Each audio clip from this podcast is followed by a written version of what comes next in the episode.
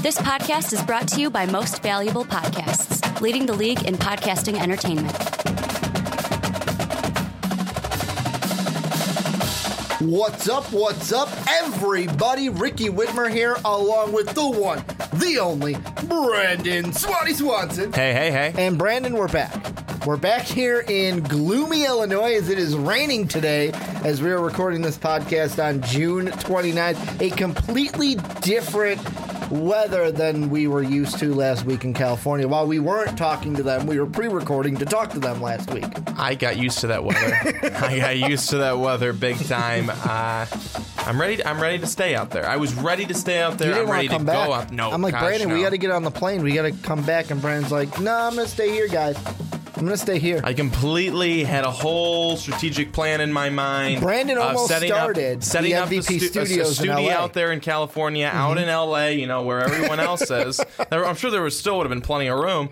Um, but uh, no, we're happy to be back here, being able to talk with all of you, and uh, now dive into the SEC, one of my favorite conferences. Well, and Brandon kind of stole my thunder. We're now moving on to another conference, the second conference of our previews, and that is the SEC. How we're kind of doing things for the kind of overall arc of this is we hit the champion. Now we're going to hit the runner ups conference. Then we will hit the Big Ten because they lost the national championship, then the Pac 12, then the Big 12, and that's kind of how our Power Fives are going to go the rest of this kind of offseason before we get, I think it's under 70 days now. I think I believe it's under 70 days or under 60 some days until we get football in late August and I can't wait for it. I cannot wait for it. I was going to say sometime last week, I think it was 69 days that we had uh, until game day. Yeah. And how exciting was that? Well, I, I said to Ricky, I think it was at one point it was 12 weekends, 12 Mm-hmm. weekends, 10 weekends or something like that till game day. I go, is that for real? I can't wait. Because that seems like really, really soon. And I'm excited. Well, and we are going to start this week. We are going to look at Alabama's side of the SEC. Next week, we'll look at the East. Today, we're looking at the West, and we're going to start things off with the abysmal Ole Miss. Ole Miss Rebels. And I kind of say that because this is a team, Brandon, last year, coming into last year, had a lot of expectations. People were talking about, you know what, what can Chad Kelly do? What can this team do? This is a team that can make the playoffs. This is a team that's going to be looking for that postseason appearance. Two and six in the conference, five and seven overall. And this year seems to be, to me, a dud year for the Rebels already out of the gate because they didn't have a postseason appearance last year. They're not going to have one this year as they've self imposed a one year bowl ban on themselves, trying to basically save a little bit of face from the NCAA so that they possibly don't get a harder penalty after that investigation is done. But this season, I kind of feel like for the Rebels, is already off to a bad start, and we haven't even played one snap of camp yet this season. it's it's not exactly how they would want to start. It certainly isn't. And I, I think that you look at what it was a couple of years ago. It was, you know, is it going to be Alabama and Ole Miss? You know, these are going to be the two top dogs. And I think that at a point that was the truth. Uh, but last season it was not good. Nothing seemed like it could go right for Ole Miss. And you, you take a look at some of the games that they played, they were just they were just flat out terrible. And they just flat out did not play well. That first game against Florida State, and I understand that it's Florida State, but Florida State now, then we weren't quite sure what Florida State was going to be. We figured they'd be good, but we didn't know how they would be. And I almost feel like the Rebels gave that game away. Florida State had a fight and they had a claw to get back and win, but you lost that game that you pretty much had in hand, and you didn't lose it because of your offense. You lost it because you, your defense couldn't stop anything. And I mean, Dalvin Cook in that game gave you gave that defense some gifts, gave you Oh, he did. some gifts Oh, coughing did. up the football in that game. He absolutely did, and and then you look at uh, in an Alabama game that the score looked a lot closer than what that game was. The Ole Miss was down by two or three touchdowns towards the towards the end. They were able to get some points back, but Alabama had that game locked up pretty well. Uh, the, uh, you look a string of just losses: two on the road, one at home. Arkansas, LSU, and Auburn all three right in a row. And this team just gave up too many points. They gave up too many points. They they didn't really in in, in any way have things necessarily going well or working for them. Mm-hmm. When you go 2 and 6 in your conference, you're not a strong team. And that's getting far away from a Hugh Freeze team where you think of a Hugh Freeze team, you think of a guy who's that offense is going to be a strong, high powered offense. They're going to just sling the football around the yard. They're going to be competitive. They're going to all these different things. And none of those things happened last year for Ole Miss. And it's one of those situations where you now come into this 2017 season with no expectations, not certainly not high expectations. And now it's where do you go from here? And it's going back to the drawing board, coming up with a new strategy and a new game plan with a lot of all new players. Mm-hmm. And, and and really quickly, you look at some of the guys that are gone. You know, you got a new guy at quarterback in Shea Patterson, who everyone is very high on, very very excited about what he can bring to the table. But you also lose Evan Engram, uh, Stringfellow, Quincy at a at a, at a Uh, I think that uh, those are some guys that were focal points and huge pieces mm-hmm. for this team to be successful offensively when the defense wasn't doing well. Now the defense, uh, it's hard to go backwards from where they were, but that offense, I think that you're going to have a really solid focal point in in Shea Patterson at the quarterback position. But it's the other guys around him in the receiver position of what will they be able to do and how quickly, how quickly will they be able to make an impact? Well, and I mean the two big ones that people are looking at. You mentioned the wide receivers, sophomores AJ Brown and then DK Metcalf. Those are the two that are the most intriguing. But like you said, Evan Engram's not there. I believe he's with the Giants now. He got picked up by the Giants or the Browns somewhere. He's in the NFL, is basically what I'm trying to say. And he was a guy that had eight touchdowns for you. And Patterson although he's a sophomore, he had to lose his red shirt last year after Chad Kelly kind of tore his a well didn't kind of he did he tore his ACL and he had to come in and play the last two games and I look at the games that he played. You play against Texas A&M on the road, you go just under 60% completions, two touchdowns, one INT. At Vanderbilt, two touchdowns, no INTs.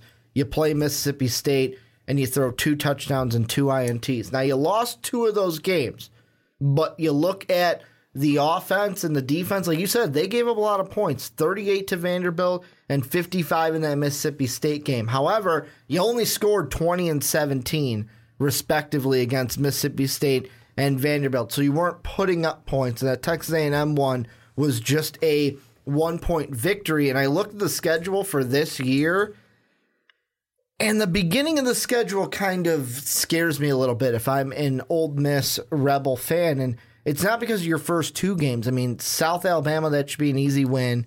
UT Martin, that should be another easy win. But September 16th, all the way to October 7th, you've got three tough road games. Cal and Cal's going to be a tough one because it's on the road. I'm not really huge on Cal, but I'm not huge on Ole Miss either. But then right after that, you go to Alabama to play the Crimson Tide. That's a loss. Sorry, not going to happen. And then you go on the road to play Auburn. That's a loss. Not going to happen. So you could be lose like this Ole Miss team before they get to the meat of their conference schedule could already be what would that be? 2 and 3 by the time we hit the middle of October. They could be two and three. And I know what you're saying, but Ricky, that's only one game under 500. I don't think like LSU. I think is a loss. Mississippi State. I don't think you're going to beat them this year. Arkansas, I think, will be a little bit better this year. This team needs to win those games. The Texas A&Ms, the Mississippi States, the Arkansas, the Vanderbilts. Because when I look at Alabama, Auburn, and LSU, those three teams are in a class of their own, and Ole Miss don't have a shot against them this year.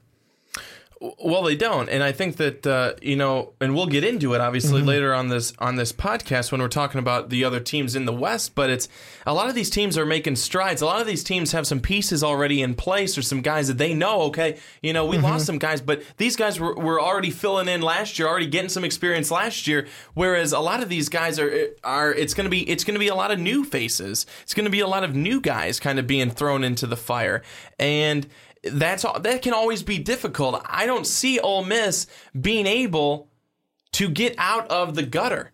I don't see them being able to get out of the bottom part of that division. I just don't see it. Not for mm-hmm. this year. And and and Shea Patterson, as talented as he is, as good as he's going to be, you can't expect him to come out and be the you know even at the level of Chad Kelly. You know, you can't expect that. You can't expect that in, in his year one. And when I say Chad Kelly, a healthy Chad Kelly that was very, very good two years ago. I think that uh, for, for anyone to think that, oh, he's going to come out right out of the gates and do that, it's kind of a, a thought that, you know, wishful thinking. And I love it. You know, I do wishful thinking too with a lot of my teams. Um, but you have to be realistic sometimes and, and understand that you know there's just there comes a point there comes a time when you have to temper your expectations and you have to realize that you may go through now a year a two years uh, where your team's not going to be all that great but that comes down then to again Hugh Freeze being able being able to uh, recruit well. And that goes back to then him being able to stockpile a, in a very, very good recruiting class in 2015 when he got Van Jefferson, AJ Brown, DK Metcalf, these guys, some of these receivers who are ready, who did get some time. And I think that it just may need a little bit of time for them all to mesh together with this new quarterback. But I think that they've got the guys in place for it long term for the next couple of years. That's why I'm saying that I don't know about this year, but next year, the year after, and if if if uh, solid recruiting continues, and Hugh Freeze is known to be able to do it in the SEC, they usually are. That will be something that's a very very interesting and fun thing to watch as an Ole Miss fan down the line. I just, to me, this season, this is my final thought on Ole Miss in general. I think that because of their self imposed ban, and I get why they did it, they want that, oh, you know what, we're, we're to slap, a, you don't have to slap our wrist, we'll do it ourselves. Hoping that the NCAA, after their investigation that is still going on as it approaches its fifth birthday, eh, you already kind of shot yourself in the foot because there is no postseason for this team. And I know that a fan from Ole Miss is going to go, Well, I'm really excited to see how this team improves. I'm going to speak to you as a Bulls fan right now. I am not excited to see my team improve and grow together. The th- reason why we watch our teams is not only because we A, love them, but because we want them to be successful. And the goal for every team is to win a championship. Now, that goal for some teams is more obtainable than others. South Alabama, I'm sorry, is not going to win a national championship anytime soon. What are you talking about? But this is a season that I think is already lost. And it's like, yeah, you can play the kind of the angle of, well, if this team improves and then next year, well, next year the NCAA could hit you with a lot bigger of a penalty for this. So if I'm an Ole Miss fan, I'm looking at this season as a already lost, and I'm not excited for this season. If I'm an Ole Miss football fan, and it's kind of one of those things where I look at it and I go, I kind of feel for the Ole Miss fans because I wouldn't want this for my team. I wouldn't want to go into a season knowing I could not play a playoff game. And that's why I think this season is lost because of their self imposed ban. I think that the only way that this season would be lost is if their defense does not improve. Because Shea Patterson is the real deal. Mm-hmm. He showed it last season. He showed it last season in games like Texas A&M. He showed it in games that you know you're not going. It's not a South Alabama. You're going up an SC, against an SEC foe, an SEC rival, and he's got some rising sophomore talent. The guys I mentioned earlier that could do that. But if the defense is unable to stop people in crunch time, if the defense is unable to stop anybody from being able to score against them consistently, that's the lost season. You know, put a self you know imposed ban on it. You know that sucks. That is awful. But if your team continues to play well, then it is worth something. You know, it is worth something. And yes, it hurts at the end to know, okay, if your team goes 10 and 2, that you go, mm, I know that we would be there. I know that we could make it to the college football playoff. I know that we could do well. I know we could win it. That's what goes through a fan's head. That's what goes through a, a fan's mind, especially at that point. Well, if you if you're two and six in the in the uh, conference and you're five and seven overall, well, obviously you're like, well, we sucked and we weren't going anywhere anyways. Well, that was wait, why did I spend any of my time watching them this year? Mm-hmm. It would make so much more uh, uh, it would make it so much more enjoyable if you're watching a team that's good. So what? So what they can't get to the playoffs? That sucks. It does. But at least you were able to watch a good product on the field the entire year. Oh man, you know we're gonna be we can be right here again next year, and we may not have that ban. You know, that's that's where I'm thinking as a fan. We may not have the ban next year. Who's saying that we do? We don't right now. We might, but who's saying that we have it right now? No one. And and I think that that knowing that is the exciting part is that hey you could be if you could be right here again next year with this product with this talent with these guys that are rising up you could then beat the alabamas and, and at least compete against them. That's what i would be excited about. I wouldn't look at it as a lost season. The only way i look at it as a lost season is if you don't play well. Simple as that because then it's just crap. Well and this is where i want to pose a specific question on to you guys the listeners and the viewers out there and it has to do with Hugh Freeze. And the thing I want to ask you guys is last season was the worst record that Hugh Freeze had as head coach of Ole Miss. And taking that into account, if you have another abys- I'm going to say abysmal season this year and couple those two with the ongoing investigation that really Hugh Freeze is at the middle of all the problems when it stemmed around when Tunsil um, was coming out into the draft, and that's when we first started to have this pickup steam. I want to know what you guys, what your opinion is of the future. Usually I throw this at Brandon, but I want to throw it at you guys this time. How do you guys view the future of Hugh Freeze, depending on this season? Let's say it's another abysmal season, because that's kind of what I'm thinking in my head is going to be the outcome this year. If you guys have another abysmal season, what do you think the future holds for Hugh Freeze in Ole Miss? Let us know down below in the comment section. But Brandon, it's time to move over from one team in Mississippi to the other team in Mississippi as they were both at the bottom of the barrel in the SEC West last year as we have the Mississippi State Bulldogs now 3 and 5 last year, 6 and 7 overall. And with this team, I think it's an easy starting point, especially in my eyes, because this is usually the position that I like to focus on first. And this is the one that can, I usually think of it? first. Can you guess it? Can you guess it? Comment, if you guess, comment down below. Quarterback. If you guess quarterback, you are correct. We're going to start with the quarterback. And Nick Fitzgerald last year taking over for a Dak Prescott, almost 2,500 yards, 21 touchdowns, 10 interceptions not bad. You'd like the completion percentage to be a little bit higher. Only had 40, 54.3 completion percentage last year. But Brandon, he's still developing as a passer. Is this going to be the year where Nick Fitzgerald not only breaks out, but makes the Mississippi State Bulldogs contenders again, like they were with Dak Prescott? Well, it's really it's really difficult to right off the bat say that they're going to be contenders again. Only when you know what how top heavy mm-hmm. they can be, and especially with uh, the the big dogs like uh, LSU and Auburn trying to uh, retool and get all their guys and try and get back into it as and well. Dethrone Alabama, and, who's up there at the top and on they're, their own, and they're gunning for them. But but I so I think that's a that's a tough one to say. But but when you talk about Nick Fitzgerald being able to break out, the the guy absolutely is on his way to breaking out. And, and some would say, well, he broke out last season. What are you talking about? But I think he has even more of an opportunity to break out this year within the passing game and hone his passing skills. I mean, we know what he did running the football.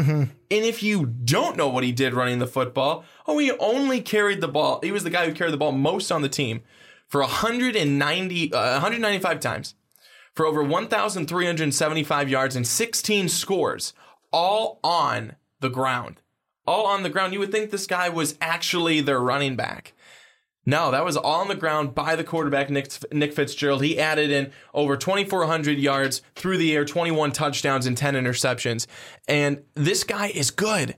This guy is really good. And if you watch some of the games that he played in last year, he just knows how to. He just knows how to see the field. He knows how to see the field. He makes good reads. And the guy's got an arm he is so exciting to watch, and he is such a slippery player. He clearly can tell that in, with his stats in the running game.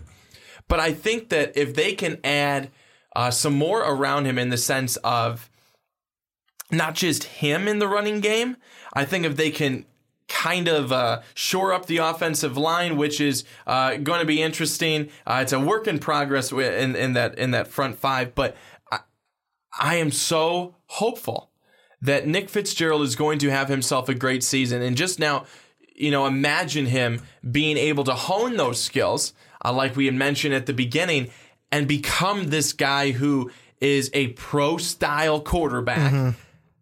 This Mississippi State team won't be at the bottom for long. And they have such an opportunity here. I, I think that when you when you really look at things, it's it's been we always especially in the SEC, we always look at how they do against Alabama, how they do against. Well, they're the measuring stick. You know, big big brother, and they didn't do well. Mm-hmm. they got they got smoked out of existence. Fifty-one to three was the final score. It's okay, Dak Prescott couldn't beat him either. Thirty-one to six. That was, that was that was a bit of a stomping two years ago as well. But I think ultimately, when you're looking at things on this team, it's it's that defense mm-hmm. and it's the amount of points that this defense gives up. I mean, 50, they gave up 50 or more uh, three times. No, two times. Pardon me, two times this year. They gave up 40 once, 38 another. Uh, but at the end of the season, they gave up 20 and 16 respectively.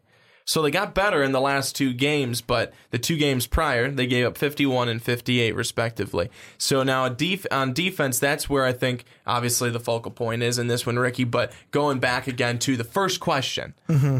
uh, yes, absolutely, he is primed for a breakout. But when I, I'm talking breakout, I'm talking through the air as a quarterback well, throwing the football. When I am saying I'm on the same note as it's with his passing statistics – is what I'm going to look at because just like in the SEC, you said we use Alabama as the measuring stick yeah. because of how good they are. Well, Nick Fitzgerald, because of what you bring, how you're able to be both a passer and a runner, I am going to measure you up against the guy who is now leading the Dallas Cowboys, who was here before you in Dak Prescott, because he's a pretty good measuring stick. He's the same kind of quarterback. And you're a big fan of his. Well, in college, I liked him. and uh, 588 passing yards, 10 touchdowns on the ground. He was good on the ground. But to me, where Dak Prescott made his money in college was the passing statistics.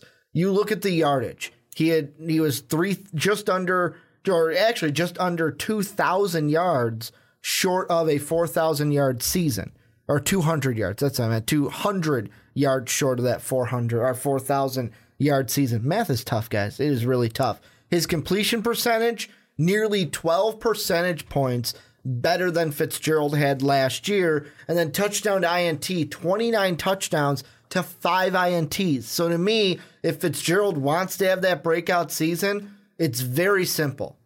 Complete your passes, limit turnovers, and just find receivers. And that last one's going to be a little tough, I think, in my mind, because right now, Donald Gray seems to be the guy that people are looking at to be the number one. The only question is, can he be the number one for this team? Last year, Gray having only 41 receptions, 709 yards, and five touchdowns. Fred Ross was the leader on the team last year. And I think this year for Fitzgerald, because of Donald Gray, yes, he's the most experienced, but he the fact that he's got to prove himself as the number one, I think that Fitzgerald could lean more on the tight ends in Green and Johnson, and maybe that could help him a little more. But the biggest thing that I think Fitzgerald has to do in order to be successful is that completion percentage. I look at it and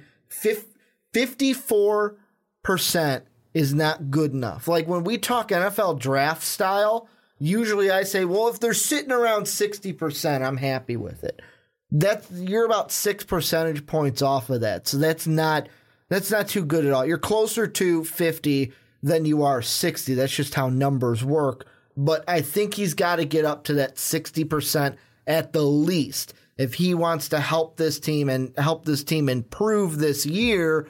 However, I'm going to go on the flip side and say there was a wise man that once told me last year, Brandon, that the ceiling is the roof. Yes. And uh, that's kind of how I see it here, where the ceiling is definitely the roof. And the highest I see this team going, if they have an amazing season, is fourth in the division and that's only because Arkansas, like Arkansas is iffy. We're going to get to them. I really don't know how to gauge them. Texas A&M, I think, is going to fall off this year. However, those top three, Alabama, Auburn, LSU, I don't see Ole Miss being better than any of them. So if they have a great season in their minds, I think they'll still be behind those three teams. You mean Mississippi, Mississippi State? Yeah, Mississippi State. Um, I, I think that when you then move and look at the the defensive side of the of things, which is where they really did kind mm-hmm. of fall down last year. Well, like you said, that fifty some points against Alabama, and then that next game, that was kind of like a shell shocker game where it was like, whoa, we just gave up fifty two points, and then they get into a shootout with Arkansas in that next game. Yeah, uh, but I, I, think that you have to also know too that Todd Grantham now is the new defensive coordinator. He's already planning to change things up. He's going to go with a three-four um, mm-hmm. alignment. He's got a really uh, solid uh, front three. What he basically is trying to say is that our pass defense sucked and we need to do something different. So I think that that's what they need to be able to do. The secondary has upside, and they're going to need to be able to try and stop some of these really good receivers that mm-hmm. they're going to be going up against throughout the season. Uh, there's an opportunity. There's a real chance for this defense to be better than 110th overall this next year. I mean, if they're into the 70s, if they're into the 60s, that would be awesome. um, but they cannot be 110 again. That was just that's not going to win you any championships. It's not going to get you into the top three, and it certainly is not going to have your fans very happy. Uh, but we can't all just rag on the defense. We also have to take a look at special teams. The field goal mm-hmm. kicker made only 11 of 19 field goals. You got to make them field goals. Those have to be the automatic plays for him. I mean, you know, even if you're 16 of 19, mm-hmm. 17 of 19, 11 of 19. You want to kick Ricky? I've seen you do it. Hey, I can make it. I can make it from 30 yards out. He's done it.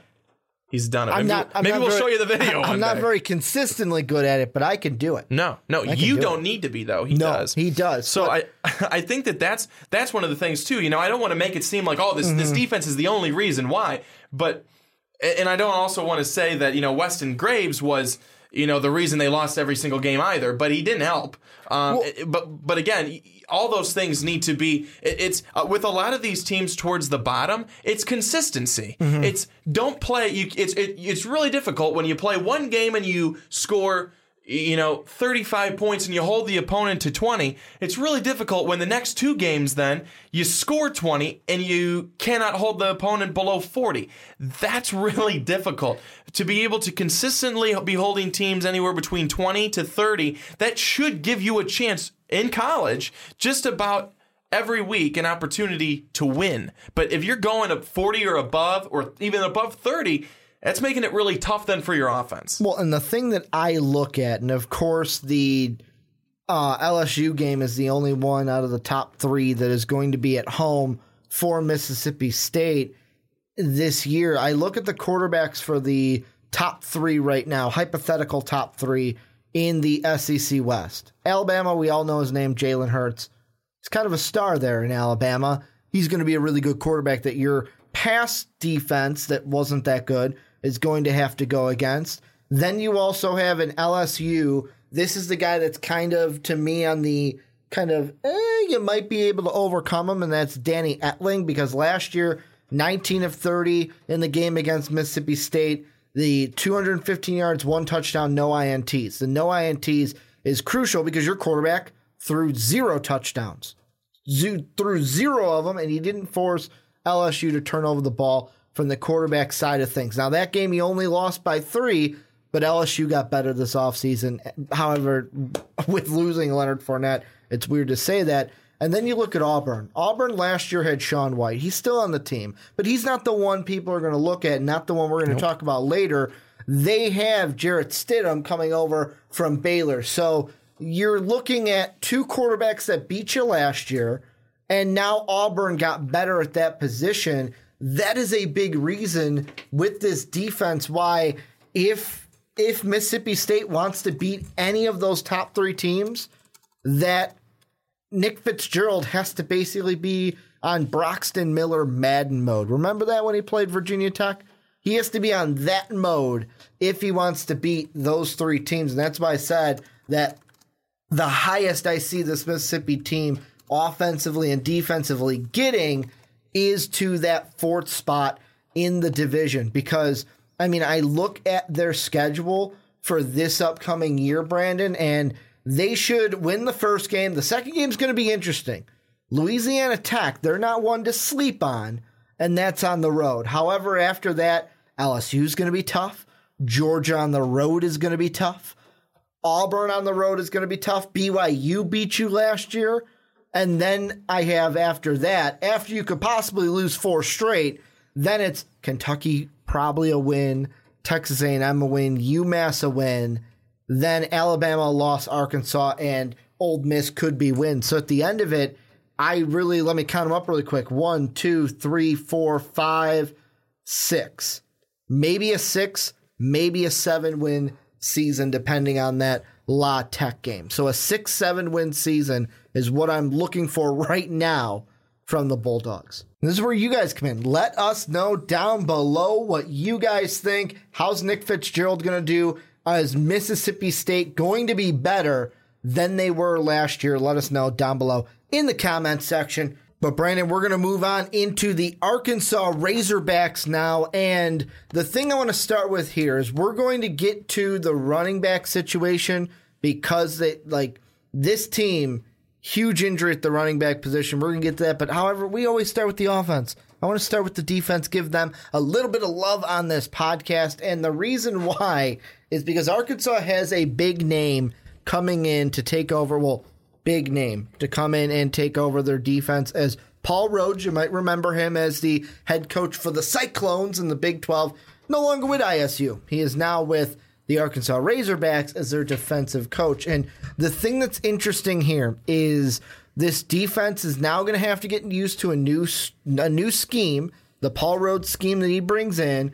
The secondary is good, but the thing that is really bad for this team that I think will be, to me, this is going to be the biggest hurdle for this team is going up against the run. They got gashed last year by almost every single team that played them on the ground. And I mean, I look at their schedule and two of the big games, they're lucky that they don't have to play Georgia. I looked for that one. I'm like, please tell me that they're playing Georgia this year. And you lucked out not playing Georgia. But yeah, like Bo Scarborough with Alabama. You have Guice with um, LSU. There are running backs in this conference that can beat you if you let them. I'm going to ask you to kind of start off. What do you think with Paul Rhoads in this defense, and does Arkansas get better against the run in 2017? Well, I think that uh, when you take a look at some of the stuff that they did last year, just in general defensively, uh, they gave up thirty, you know, thirty-one points per game mm-hmm. um, was on average what they would give up. They were just not good at all defensively, and then they allowed thirty or more points in six of eight SEC contests. You're not going to win those. You're just not going to win those most of the time. So when you're giving up that many points, so and when you talk about, you know, giving up. Um, you know, yards and stuff against the run, that's that's where you're really getting hurt too because you take a look at some of these quarterbacks like the Jalen Hurts and mm-hmm. the the uh, Franklins and, and, and, stuff backs. like that. It's these quarterbacks. These mm-hmm. quarterbacks can hurt you just just as much, if not more, than these running backs in the SEC. And and I think that I think that you you get a new guy in there, um, and you've got to have faith that they're going to get better. And that because that's got to be a focus. That's got to be a focal point for this team that if they want to get better they're going to have to focus on stopping the run in these games. Otherwise you are absolutely out of luck for winning that football game. Well and that's the thing. You want to know a fun fact about arkansas from last year? They gave up what's the exact number? 39 rushing touchdowns. Not only was that a school record last year to give up 39 rushing touchdowns. It was also the worst in the FBS. So they gave up the most rushing touchdowns in the FBS. Congratulations to the Razorbacks, but I think that I think that Rhoads has a big oh, what's the word I'm looking for? A big challenge ahead of him because he was the secondary coach last year after being with the Cyclones. Before that, it's where I knew his name from when he was with Iowa State. And the only reason he's stepping in is Robb Smith found a job at Minnesota. And the secondary that he's got, like I mentioned before, they're the best unit. But overall, the big thing that I think will hurt this defense this year, and that's why they might lean on the offense, is inexperience. And the big thing that uh, now moving over to the offense really quick, the big thing is they've got a huge injury at the running back position, Brandon. A huge injury at the running back position. Yeah, they they really do. And uh, Rawleigh Williams, who had a great season last year with over 1,300 yards and 12 touchdowns, uh, out with a neck injury, and that is going to affect them all season long. So not just out, retired. He is retired. He's not coming back at all. No, it's and that that's that's just awful. Mm-hmm. You know, that's just awful. And, and, unfortunately, you see that every every once in a while. Um, in sports and football is is the big one is that you, you have an injury that you, you can't come back and play and that's the biggest thing. You know, it's not just a year, it, but it's mm-hmm. it's that. So, I'm um, really unfortunate there, but uh, but you know, for them, they've got to be able to move on as a team and, and find the next guy up. And I think they're going to be able to do that. And uh, Whaley, who will be able to come in there, I think, and, and is talented enough to be able to take over and see what he's able to do now. Um, so I, I, I there may be a little bit of fall off from what they got last year, but I think Whaley is a guy who you should be uh, confident in and, and confident about that he'll be able mm-hmm. to uh, be a very formidable presence with the run game. And I think one thing though is it's their consistency in the run game of of being able to to run the football with uh, you know 223 rushing yards against Florida and 350 some rushing yards against Mississippi State, but then they come out with absolute clunkers against Missouri and Virginia Tech and they can't run the football. Mm-hmm. So they've got to be consistent with that all throughout. Is that, you know, you're going and running against Florida and one of the best defenses in the SEC or in the nation, and you run all over them, and then you can't run on Mizzou? You kidding me? That's one thing too. Is that it's it's it's that consistency all the way around, mm-hmm. and I, I think Whaley will be able to help with that. That's going to be really important for them. Well, to, thing, to be able to be able to win, and, and and I know a guy that we really have not talked about yet is Austin Allen, their veteran quarterback. Mm-hmm. He's the guy who he's he's kind of your key to this offense. Well, and before we get into Allen, the one thing I kind of wanted to mention was I think with the running back position, the the the bigger worry isn't whether Whaley is going to be able to replicate what Williams was able to do. I think the bigger worry is, oh shit who do we have behind Whaley to take pressure off of him? They need to find a now number two threat to take that workload off of Whaley. So it's not like, well, you're the guy and go out there. You're basically going to wear and tear yourself for this team because we don't have anyone behind you. That's what they need to find as a number two running back. But also because of this injury, it just puts a little bit more pressure on the guy you just mentioned in Austin Allen, where he came out a strong start of the season last year 18 touchdowns, six interceptions, 63% completion percentage through the first seven games. Then it was a bruised knee, and the rest of the way after he had that knee knock up, it was just, it wasn't the same. Nine interceptions, seven touchdowns, a completion percentage that dropped to 58.8 in those last few games. And that's the thing that I think will be better. If is if what we see or what we saw in those first seven games is what Allen's able to do throughout the entire season, then it will be good for Arkansas. But if something like this happens where he knocks something again and those stats go down a little bit and it bothers him, they have to have an answer to help him out because if they're going to have seven touchdowns, nine interceptions, and a 58.8 completion percentage from their quarterback, you're not going to win many games in the SEC. No, you're not. And I, I think I've, I've kept saying this and in all of these in all of these previews so far. It becomes a trend with these previews. It, it, it really the ACC had their own. The SEC's got something new. It, it's it's consistency. Mm-hmm. but, and that's I mean that is that is what the good teams have been able to find. You know, the teams like Alabama, you know, and, and let me not use Alabama because they are in kind of a league of their own. But even LSU, even you know Auburn, and, and, and I'm with not coaching and, changes at LSU too. And and I'm not even and I'm not even yes, and I'm not even saying you know, uh, you know last year or the year, but LSU overall, mm-hmm. Auburn for the most part overall, they've stayed fairly consistent.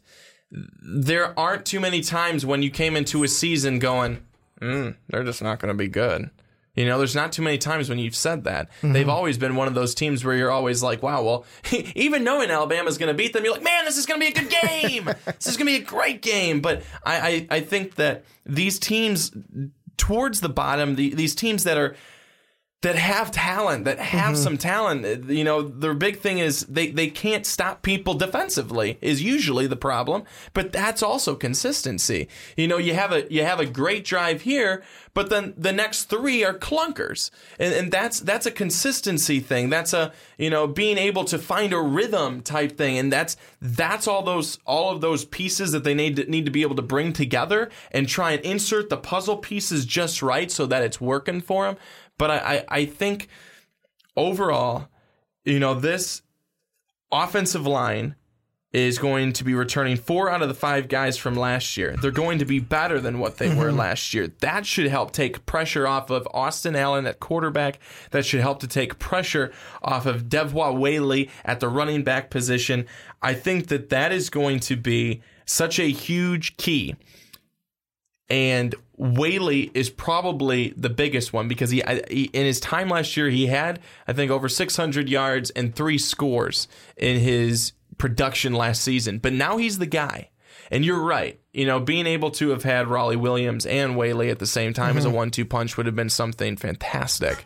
But now having to take most of that on yourself until they find the, the guy behind you who's going to be the part of that one-two that that's the two of the one-two punch.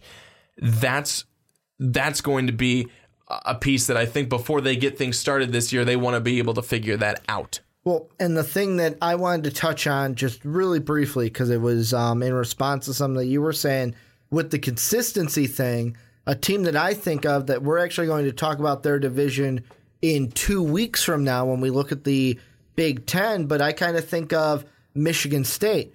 For a while, it was always Michigan State's just going to be there. 10 wins, lock it down lock it down. Double digit wins for the Spartans. That's yeah. why last year when they went one and eight in the conference, you were like, "Whoa, what what's up with the Spartans, man? What is up with them? Like they only won one more conference game than Rutgers. That's pretty bad." That's the lowest of the low when you've only got one conference win separating you from Rutgers. When, so, when you're in the bottom and you're with Rutgers, we're not talking academics. That's not good. That's kind of what I thought of when you were kind of talking about consistency and kind of the teams getting away from Alabama. And the SEC, of course, LSU, Auburn, and Alabama have kind of Auburn's in the league of their own, like you said, but even Auburn or Alabama's in the league of their own. They've own. been their, Auburn ma- your and- mainstays. They've been there, even though they've fallen. Like Auburn has fallen off one season, but then they got back. Uh-huh. It's it's not as drastic to where we fell off and then we stay here. And I look at this schedule. I'm looking at the schedule like I have for the last few teams, and a good thing for the Razorbacks. They the first time they play one of the big three. That's what I'm gonna call them, the big three: LSU, Auburn, and Alabama. Is October 14th. That means you have one, two, three, four, five games before you get to one of the big three. Now, after that, you have boom, boom, Alabama on the road, Auburn at home, but then you have LSU later. So, kind of a little bit of a backloaded big three like schedule. And I look at I look at Arkansas's overall schedule and I look and I go, if you can sure up the defense a little bit, be able to stop the nosebleed on the ground a little bit better than you did last year, I think this could be a good year for Arkansas because I'm not high on Texas A&M. We're going to get to them next. I know that their game is going to be played at a neutral location. I'm not high on them. South Carolina, it's in South Carolina. That's going to be a tricky one. Ole Miss, I do not have confidence in the Rebels this season. And then I believe this year Arkansas should be able to beat Missouri. And then for Mississippi State, it all depends on what we get from Nick Fitzgerald. But Arkansas, again, like the other teams we've talked about, good luck beating one of the big three. Just good luck. I think one of the last points that I wanted to make is in each individual game, you got to look at it and it's really important when you when you take a look at it and you break it down and you see okay how they played in the first half how they played in the second half and when you come out in the second half you usually you typically want to uh, come out firing and especially if you struggle in the first half come out firing and and uh, hitting on all cylinders in the in the second half in that third quarter but a stat from last season. So third quarter scoring opponents for Arkansas scored 103 points in the third quarter. Arkansas only scored 51 third quarter points. So you got to come out better after half. You need to be a better second half team, mm-hmm. especially in the third quarter, because if you're down already and you're giving up all these points and you cannot counteract that with anything else, that's going to hurt you. Mm-hmm. So they need to come out a stronger second half team. And if they could do that, they could certainly help their cause a lot more because then that would put some take some pressure off like oh well we only scored you know 20 points in the first half we can come right out score 20 points in the second half instead mm-hmm. of well we scored seven in the second half because we got none in the third quarter. and We got seven in the fourth. So I think that's just another interesting stat to throw out there that they need to be a better second half team and mm-hmm. not even talking second half schedule, second half of the game. Well, and to me, the last thing that I'll kind of say is the big points. I'll, I'll give a three keys to success if you are the Razorbacks. Number one is you gotta you gotta get that defense in shape. You gotta get you got a new defensive coordinator coming in. Yeah, you're kind of promoting from in house. Well, not kind of. You are promoting from in house, but the defense needs to be able to stop the run a little bit better than they did last year. Allen has to have a more the word of the segment so far, and maybe we'll make it the word of the podcast. Has to be more consistent than he was last year, and then find a find a good number two behind Whaley. Those are the three things that I think that if they're able to answer those three questions and get to those keys, they should be successful this season. Unless you're going up against Alabama, Auburn, and LSU, because I think those two, those three teams are going to be phenomenal this season. But this is where we kind of pass it on to you guys. Let us know down below. What do you guys think? Arkansas fans, let us know what you think about your team coming into the 2017 football season. But Brandon, now it is time to move into the team. I'll be honest, this is the team in this division. I could not wait, could not wait to talk about this team. And uh, do you know why? Do you know why I couldn't wait to talk about this team, Brandon? You know what? I think I do. Would you mind telling the listeners and the viewers why I can't wait to talk about this team, the Texas A&M Aggies? Kevin Sumlin. Kevin Sumlin. If you guys a few weeks ago when this wonderful man was in uh, Florida, I had the opportunity to talk to you guys solo, one on one, and I kind of talked about and I asked the question: Will Kevin Sumlin be fired after 2017? It kind of set things up, Brandon. Before I throw the question at you, because you were not there to answer said question. By the way, that's what we're going to start here on the podcast is with that question. But I look at Kevin Sumlin, 8 and 5, 8 and 5, 8 and 5, 9 and 4, 11 and 2. Since that first season with Johnny Manziel, it's been a lot of meh, meh, we're 8 and 5, we're 4 and 4 in the conference. Like ever since that 2012 year where you went 11 and 2, 6 and 2 overall, you were tied for second in the West Division, it has been literally 8 and 5s with 1 9 and 4 and your conference record has been 4 and 4s with 1 3 and 5. So you went backwards in the conference rank. I'm going to ask you though cuz you did not answer that question with Texas A&M to start this preview does someone get fired after this season? What do you say? We have to look at the season. We have to look at the season and see how they Look, do. in, look into your crystal ball. What do you think's going to happen, man? you know, I can't, I, I can't tell you like exactly. that. That is not something I like to do. Is look into my crystal ball because I'm usually because we're usually wrong. No, you and you know I hate doing that um, because I, I, I don't like being able to jump in the gun Mm-hmm. because then you tell me you're a dumb idiot. Eh, well, Sometimes we are though. yeah, you can't always lie there. But but here's the thing: is that it's it's if if I were a betting man, I'd say they go eight and five again because they've been so good at it for for the last four couple four of years. the four and four in the conference. Yes, I would say exactly that's what it is. But but I'm not saying that. I'm not saying that. I'm saying that if I was a betting man, I'm not. Um, but take a look at what they did last year. Let's just really quickly run through what they did last year. Okay. They start off. They go six and zero. They start off by going six and zero, and then they meet up with Alabama. And we started to kind of get the the thinking that this was not going to last after that game against Tennessee when they were able to slip by double overtime. Great game, exciting. I was glad Tennessee lost though. Let's be honest. Yo, you hated them last year. Well, because they Because they shouldn't have away. been winning. They shouldn't have. They should have lost. Appalachian State.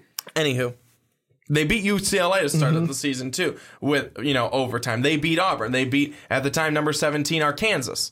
Um, he, they, Arkansas. Arkansas, isn't that how they say it? Uh, but I, I think that everyone kind of had these expectations. Everyone, let's Mm-hmm. not lie here. Some people had an expectation, and no, most of those people lived in Texas, that they would come in, play Alabama, possibly beat Alabama, or at least play them really well. Well, what did they do? They got the exact opposite. They lose 33 to 14. And that is again how, you know, oh, wonderful. You did it did great this season. You went 6 and 0 to start the year. You won all these games in the con Oh, you only had one conference loss. Okay, who is it to? Alabama. Always. It's always to Alabama. That start that needs to start being the thing. How how competitively are you playing against Alabama? I know that can't be the only thing that you measure it by, but it is one of the biggest things that you have to measure it by. Mm-hmm. How do you compare to them?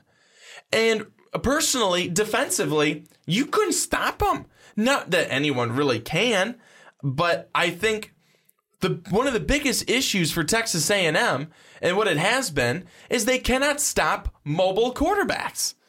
I mean, take a look at what Nick Franklin did to him. They shredded him. 182 yards against them. Two touchdowns. That's a quarterback. That's a quarterback. The- Texas A&M, if Kevin Sumlin wants to be able to keep his job, these things that they continue to not do well at need to change so they're doing well at them, or at least better. That's what needs to happen. And I, I, I think that they've got a guy coming in at quarterback, Kellen Mond, who has the opportunity and the potential to lead this offense to the next stage for Texas A&M. But the bigger question, and the question that you've posed, is is Kevin Sumlin going to be the guy to be leading this team I don't think with so. that with that quarterback? And I can I can tell you simply, if he's anything less than 8 and 5, he's gone. If he's 8 and 5, you have to I would have to almost assume that he stays.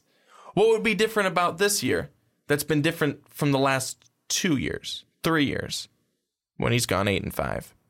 What What would change? So if he did better than that, mm-hmm. if he went nine and four or ten or above, he's definitely safe in my mind. If he goes eight and five, he's safe because they seem to be okay with his consistency of eight and five. But if he's anything under eight and five or eight wins, he's gone because then that's a change in the wrong direction.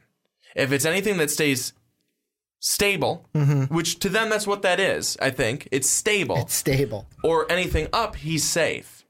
That's how I would see it. Well, and the thing that I am looking at is, and here was one of my big points then that I'm bringing back now, is if you go, even if you go eight and five again, you have to make the decision of are we fine with that? Are we fine just floating on through, being four and four, eight and five? Ooh, we went to a bowl game, but we're never going to get to the playoff because we're eight and five and we're four and four in the division. Ooh, not going to win the SEC. That's okay. Went to a bowl game. Went to a bowl game, eight and five. And the thing that's funny about the schedule is I'm looking through it. Guess what record overall I think Texas A&M gets to at best? Hmm. Tell me. Eight and five. Eight and five. How about in the SEC? What record do you think I have them going at best? Just going out on a limb saying four and four. Four and four. The four teams I have them losing to, no matter what: Florida, Alabama, Auburn, LSU. Talked about the big three enough. I don't think Texas A&M has what it takes to beat them. Plus, Florida on the road in the swamp. That's going to be a tough game. I'm going to give it to Florida. Give me the fifth automatic loss that I have. I think UCLA gets the uh, better end of Texas A&M this year. Not only is it in UCLA, I think Josh Rosen plays better this year for the Bruins. There's your five automatic losses. The rest is all a toss up.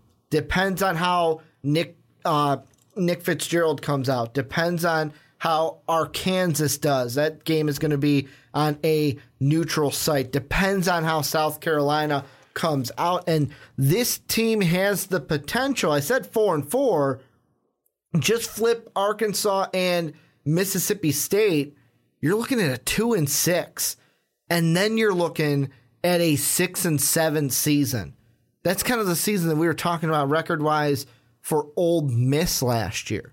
So that is more the realistic side that I am going with for Texas A&M. However, the big thing that they do have is they've got two big playmakers on the offensive side. One that I believe is going if he has a good season, he will be one of the higher end receivers taken in the NFL draft, and that is Christian Kirk. He's the junior Yeah. receiver. Then they also have sophomore running back um, Trayveon Williams as well. So if those playmakers can get going, they might be able to go eight and five again and four and four again.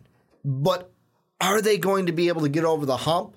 No, because I don't see them beating Alabama. I don't see them beating Auburn, LSU, or Florida. And really, those are the big four games. LSU, or not LSU, UCLA being the other one outside of the conference. I just don't see them winning those big in conference games this season. Well, Ricky, I just I just uh, uh, went went through it. Did a little math. Did did a little math. I, I see them at seven and five. Okay, so a little bit less than that. uh, A little bit less than the eight and four or the eight and five that they're usually with, because that would become with a bowl game too. Yeah. So the eighth I- win would I, be a I- bowl I game. see them at seven and five. This is and this is how I have it. I have them actually going five and 0 Mm-hmm. to start the season. So you have them beating UCLA. Yeah, you know, I, I I put it up there because I can't say that I'm sold on UCLA right now. I just think that they've got to do better than they did last season, especially Rosen, who this is going to be the big draft year for him. This is a big rose year Mm-hmm. for Rosen. Uh, I have them beating Arkansas. I have them losing to Alabama. I have them losing to Florida. I have them losing to Mississippi State. Three straight games, Losing to Auburn. four straight games. beating New Mexico, beating Ole Miss, and losing to LSU. That's how I have it right now. So your just I just one- I just went through it. A rough, a rough, rough sketch for anyone who's like, no, Not too- kill him. He sucks. Not too far off. I mean, rough sketch. you had them win a non-conference game and lose a conference game. I had them lose a non-conference game and win a conference game. That's the only difference between you and I. But I, I have them. I have them winning uh, against UCLA, and I think a lot of people would probably be like, "You're crazy" because it's on the road at UCLA Mm-hmm. And too. that's but what I'm saying. I, I, I again, but it's the reason I, I just Mm-hmm. ended up going with the win for them. They beat UCLA last year, and I know that shouldn't really do anything, but they beat USC, UCLA last year. Not completely sold on what UCLA has this year. Again, we haven't gotten to their preview yet, but we will in the next couple of weeks, and we'll talk about them. But right now, I'm I'm putting Texas uh, A&M in there for the win. Slotted them right now for the win, but that you know that could change. But that's just going through right now, right off the cuff of seeing who who I think it's gonna be. It's gonna be an interesting run for them from Alabama to Auburn. Then it's broken up with New Mexico. You better beat them. Um, but Mississippi State will be an improved team. Auburn, they're hoping to be a pretty darn good team. Florida, we'll talk about them soon. Uh, they're good. Defense is always strong, and they have a new quarterback. Well, and then that's what I was Alabama bring up. is always good, and they're always a force. Mm-hmm. But that's but that one's that one's always interesting because as big of an Alabama fan as I am, No bias though. I am none. uh, I am interested and almost ready. Like I'm, I'm preparing myself for, For how I'm, loss? for how I'm going to handle a regular season loss. I'll probably go nuts. Probably go nuts. Have to drink a beer, five or seven. Uh, but it's going to come. That day's going to come when one of the other teams, and it may not even be under Saban. That's the thing. It may be down the road when he leaves or in the next couple of years, whatever. But someone will beat Alabama. An SEC team will beat Alabama in the regular season, and then that'll just trickle, and we won't be able to. Oh, they're going to beat Alabama because, they're, they or the Alabama's going to win because someone beat them the year before, and you look at this and go, don't know what to do now. One day that will happen. But until that happens, you almost always have to say, no matter if it's LSU, if it's Auburn, if it's Mississippi State, if it's Texas A&M, you almost have to say, I see Alabama getting that win. One of the big things that I see as a negative for the Aggies this season is inexperienced at quarterback. Is it going to be the guy who was the backup last year and Jake Hubenak? Is it going to be Nick Starkel, who was um, the redshirt freshman? Is it going to be Kellen Mond, who's the true freshman coming out in this class? either one of those guys I'm not screaming any type of experience from. And the thing I look at, if you look at Kevin's, and I hate that it comes back to the head coach because every other team we've looked at and every other team we are going to look at in this division, it's not going to come down to the head coach. We're not going to look at Alabama and go, well, this player is inexperienced. What does Nick Saban have to do with it? Like, we're not going to look at that. But because of Sumlin, how it's just eight and five, eight and five, eight and five, plus another thing that we didn't even mention, they have not finished higher than fourth in the um in the division since huh 2012. I wonder who they had then. He must have been good. He was really good until he got to the NFL and had some problems, but I hope he's getting those fixed. But Johnny Manziel. So I look at it, if I'm the AD, especially after this season, if they go eight and five again, I'm looking at it going, so unless you have Johnny Manziel, this is what I am stuck with. And eventually the goal for Texas A&M should be to break into the top three. And I think they got to finish higher than eight and five. However, the reason why I say they won't is number one, talked about them enough. We're going to get to them, I believe, after this. We, are getting to LSU after this. So, yeah, we'll, we'll talk about them after this preview. One, the big three. They're going to be hard to beat. Then you also have the games, like I said, LSU. Ole Miss is on the road, although I think they can win that one on the road, though. That might be a thing to look about. And then number three, you have an inexperience at that quarterback position, which you did not have when you went 11 and 2 in 2012. well, let me let me kind of throw this out there to you. Okay. Johnny Manziel, you look back to 2012, and I think mm-hmm. looking back there now, you know, being in 2017, five years later, you look back at 2012 and go, wow, did, did I even realize that Johnny Manziel was really good until he was already doing stuff and really good. Then we finally figured out, wow, of that season. Johnny Manziel is pretty good. Didn't know about this guy, but he's good. Texas A&M didn't know there was another team in Mm-hmm. the uh, you know SEC that was good. That's a lie. There were, but the point is, all Texas A&M, Texas A&M, or any of these teams need they just need the next big guy who we don't expect to be the ne- hold on to ne- expect to be the next big guy to be that guy. You know, maybe it's Nick Starkel, maybe it's not. Maybe it's Kellen Mond. Maybe it's not. But that's all they need because you can go after these really good superstar, five star recruits and get them. And, you know, not everyone you get is a Deshaun Watson. Not everyone you get is a Johnny Manziel, talking college, of course. It, it doesn't happen like that. But then at the same time, some of these guys who you get four star recruit, you think, oh, they're going to be pretty good. They'll be a solid uh, quarterback for us. They'll certainly be able to get us, you know, eight wins. Boom, 10 wins. 10 wins. 10 wins. And you're like, don't leave because they're that good. All they need is one of those guys to do that, and you could turn around a program with that. That's how you do it. Sometimes you're not even knowing that that's going to happen, and it falls into your lap. Not because you didn't think they were going to be good, but you didn't know that they were going to be this good. Mm-hmm. You have scouts to make sure that you're getting the talent that you're supposed to be getting, but it's those guys who are working hard, putting in the hours to be that next level talent. And one of these guys could be it. I'm not saying they will be. I'm not saying they won't be. That's just all you need is that some guy to come on and be take hold of this uh, of this program, say it's mine. It's mine. We're going to be good. We're not going to be 8 win good. We're going to be 9 win good. We're going to be 10 win good. We're going to the playoffs. That's what they need one of these guys to do. Well, I don't mean to uh, take a sledgehammer, kind of Looney Tune style, to uh, your thought there, but I will look right into the camera and I, I will say this. None of these three quarterbacks are going to be A, as good as Johnny Manziel was, B, none of them are even come close to a Heisman, and three, none of these three are going to come close to a 10 win season this year. I will look right in the camera and say that to you guys.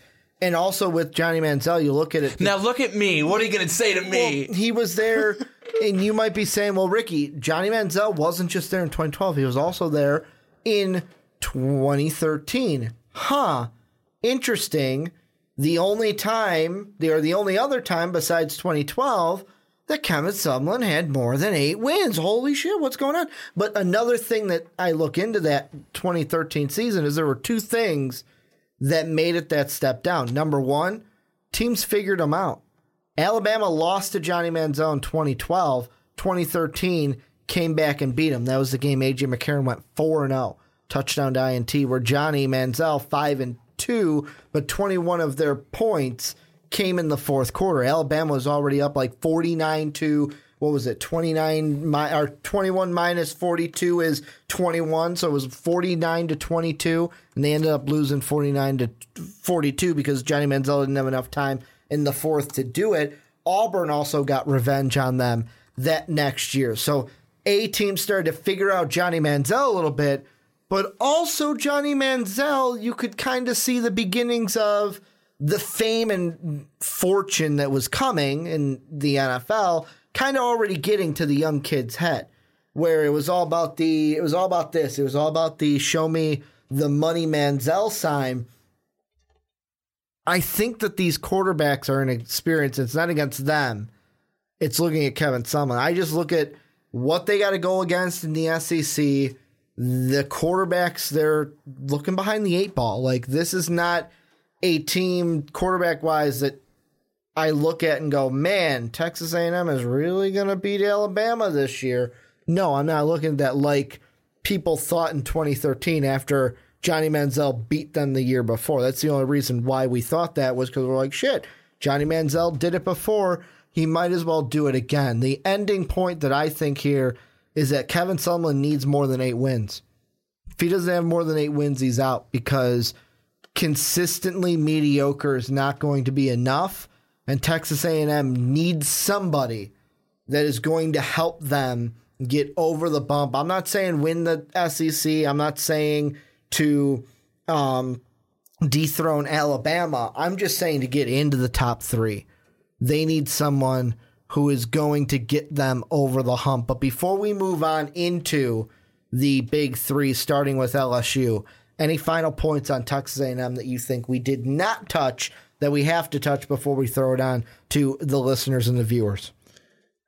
I think that the point, the final point that I want to make, and again, kind of hammer it home, is that you know one of these guys, no one's going to be Johnny Manziel. You only have mm-hmm. one. You, I mean, let's be honest. You only have one of every good quarterback that went through school anywhere. You only have one Deshaun Watson. You only have one Johnny Manziel. You only have one, uh, you know, uh, of those. those one really, Marcus Mariota. One Jameis Winston. Let's let's say that. I mean, you could say it about anybody, but and that was good. You don't need to be them.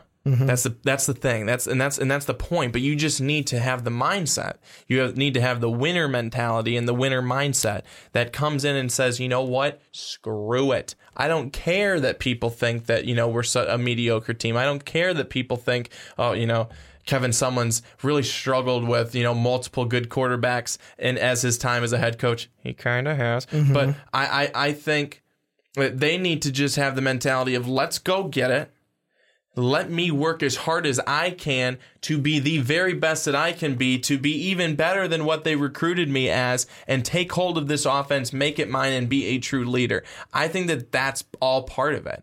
I think that that's all part of it. It's it's being able to take on the leadership role, the leadership mentality, and already having those skills is going to help you be a successful not just quarterback, but player, teammate, all these things. And it gets these guys to rally around you and gets these guys to play even harder.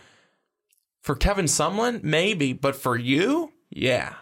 Well, and before I throw it on there, just a little thing that I thought of from what you were saying is yes, you only get everything once, but I didn't even think about it. you popped into my head how many times someone, hey, I'm going to be able to work with this good quarterback and it just hasn't been able. Maybe a change of scenery would be good for not just Texas A&M but for Kevin Sumlin as well. Whether that's in the NFL or it's in the college game, but this is where I want to throw it on. Up. Oh, I just ahead. wanted to say, go ahead. I cannot remember who it is, so I apologize if you're you know watching again. Mm-hmm. We had a commenter comment and say that there would be Fedora. a new head coach coaching North Carolina, and there would be a new head coach coaching Texas A&M next season.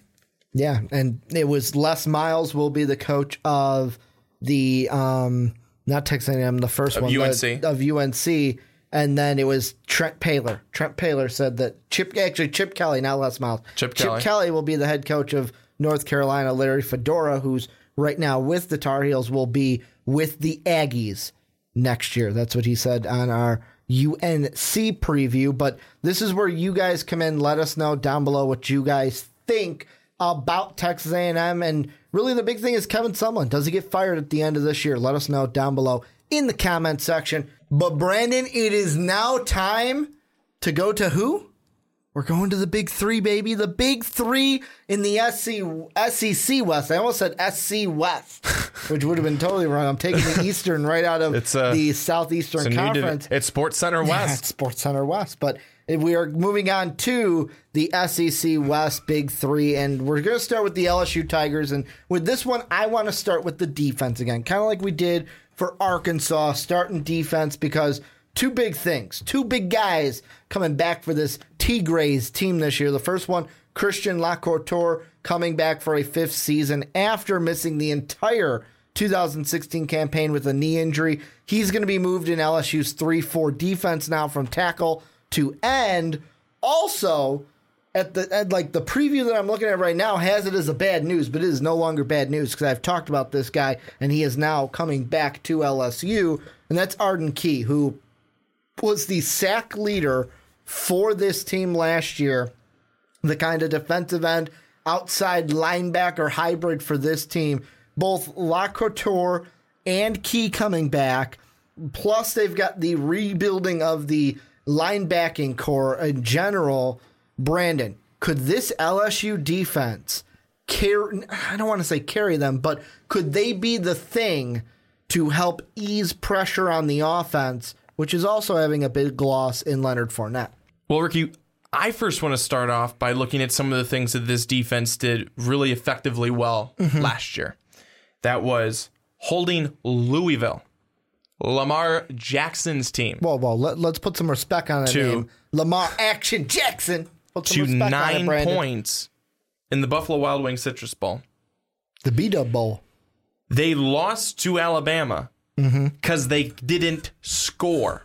They held Alabama to 10 points and they averaged only allowing 16 points per game on the season. That's stupid impressive. That's the type of defense that you need in an SEC where points are starting to be able to fly different places because you have some really, really high powered offenses. But it hurts when you lose six tacklers, one of which being Jamal Adams, and others will hurt. But you take a look at this LSU team, what it has been for a long time. What it has been for a long ti- time has been a pretty defensively savvy team. I think ultimately you're right. I think Arden Key is going to be the key to success on defense. They had 36 sacks last year. He had 12 of them. Mm-hmm. This guy is going to have to step in and he's going to have to be the focal point of this defensive front. And I think if he's able to come back and come back healthy from injury, he'll be okay.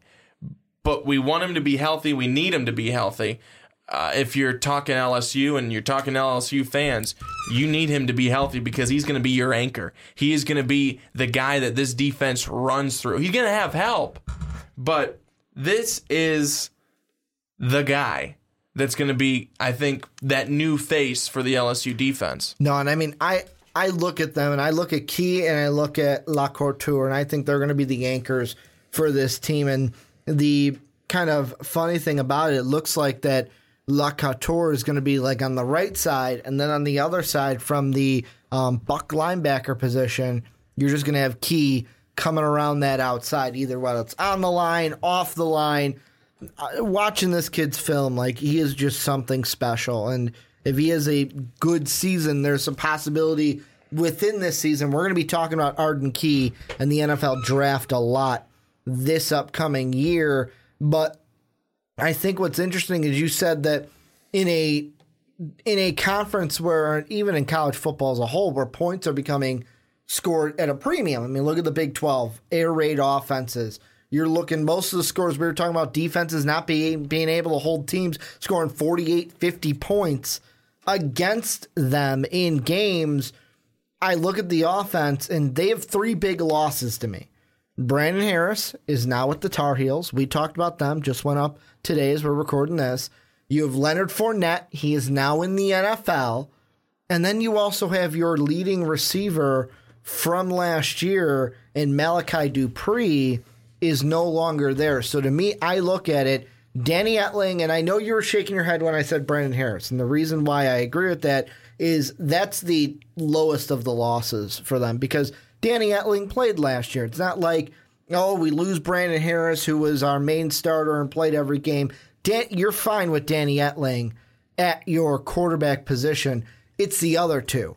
More so Dupree, I would say, than Fournette, because with Leonard Fournette, you still have Guice there to be the guy, and he showed under Fournette when Fournette was out that, hey, I have the same kind of firepower that Leonard Fournette has, and I can throw up some big games as well. So the running back quarterback position, I don't think is the huge worry.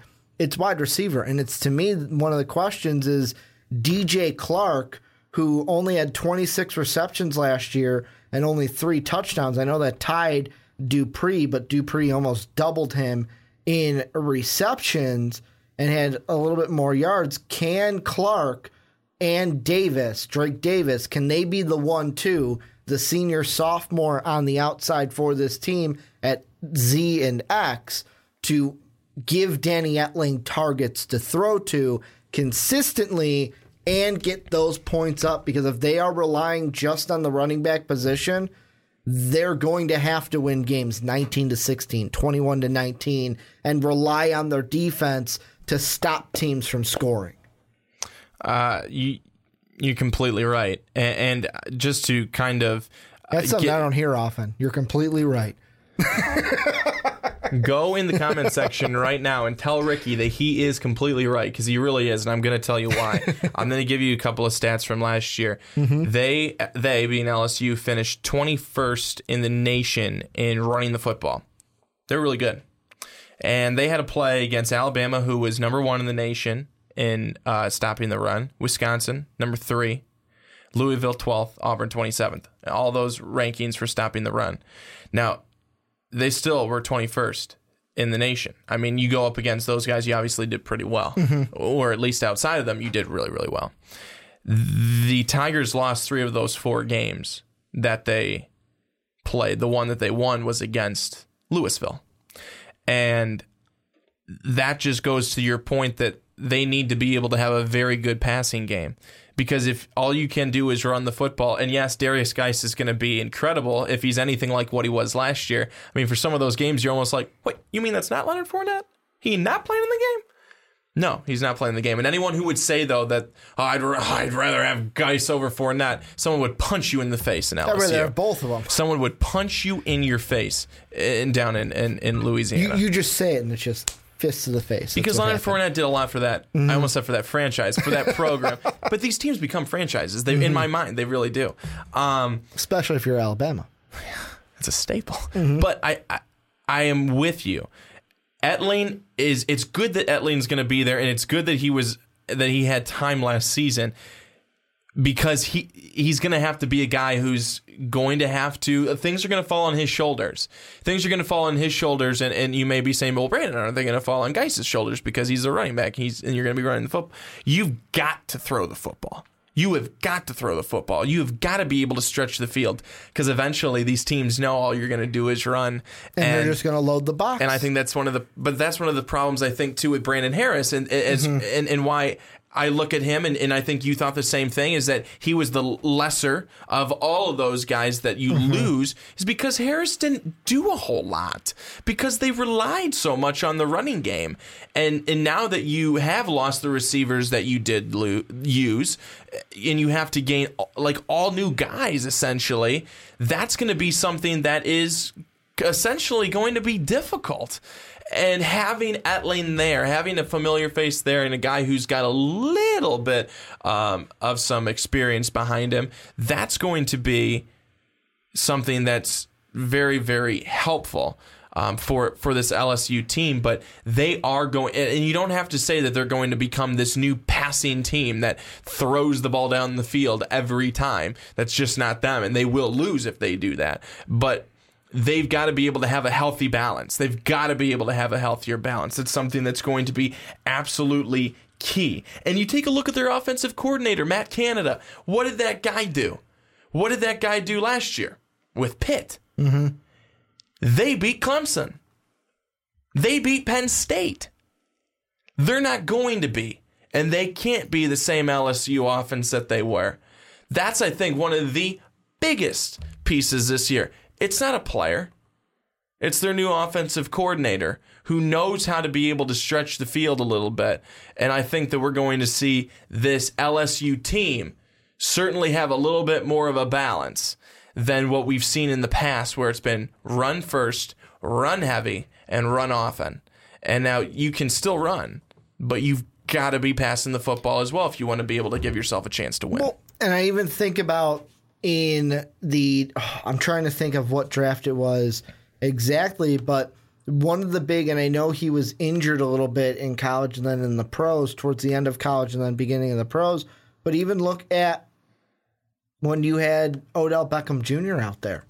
Like that was something where it was like, okay, wow, this is a passing attack that can win and can really help your team and LSU, I just don't see that same. Of course, none of these players in my mind are Odell Beckham Jr. like, but I kind of look at this and I go, this is a team that the only two teams that they have to worry about are the two in front of them from last season. They only have to worry about Auburn and Alabama. Those are the only two that I look at because the last quarterback that I want to say LSU had that was like, wow, that's a really good quarterback was when they went 10 and 3 in 2013. Do you little quiz Brandon, do you remember who was the quarterback of LSU in 2013? If you don't, I'll give you a hint. He played for the Titans. That was the team he was drafted by. The Titans. Um, I love this food. It's one of my favorite foods. uh, why can't I think of it? His first name is Zach Uh, Mettenberg. Mettenberger. That was the last quarterback that Yes, they had that was like, yes. wow, look at him. But I mean, look at they also had guys like Odell Beckham Jr., Jarvis Landry, Jeremy Hill. They had guys. And I mean, with the Jeremy Hill and running back, you've got that in guys. But I mean, look at their top two receivers that year. Jarvis Landry, who's an NFL pro, and Odell Beckham Jr., both those guys were a thousand yard receivers. Jeremy Hill was almost a 1,500 yard rusher that year and had 16 touchdowns on the ground. And Zach Mettenberger had over 3,000 yards. Like, that was the last year to me where it was like, damn, LSU is on the map. And like I said, they could do the same thing this year. Etling is nowhere near uh, what Zach Mettenberg was that year. But they're to, I feel like they're to have to lean on Guice. They're to have to. They're not to want to. They're going to have to. And I look at their schedule for this year, and the good thing about it, they don't see any of the two teams above them until October 14th. That's when they play Auburn, and that one's at home. The only bad thing is, yes, you get to wait until November 4th to play Alabama, but it's on the road. So I look at those two games. Those are going to be the measuring sticks for them because I Florida is going to be iffy only because it's on the road. But I'm confident that they can beat a Florida team.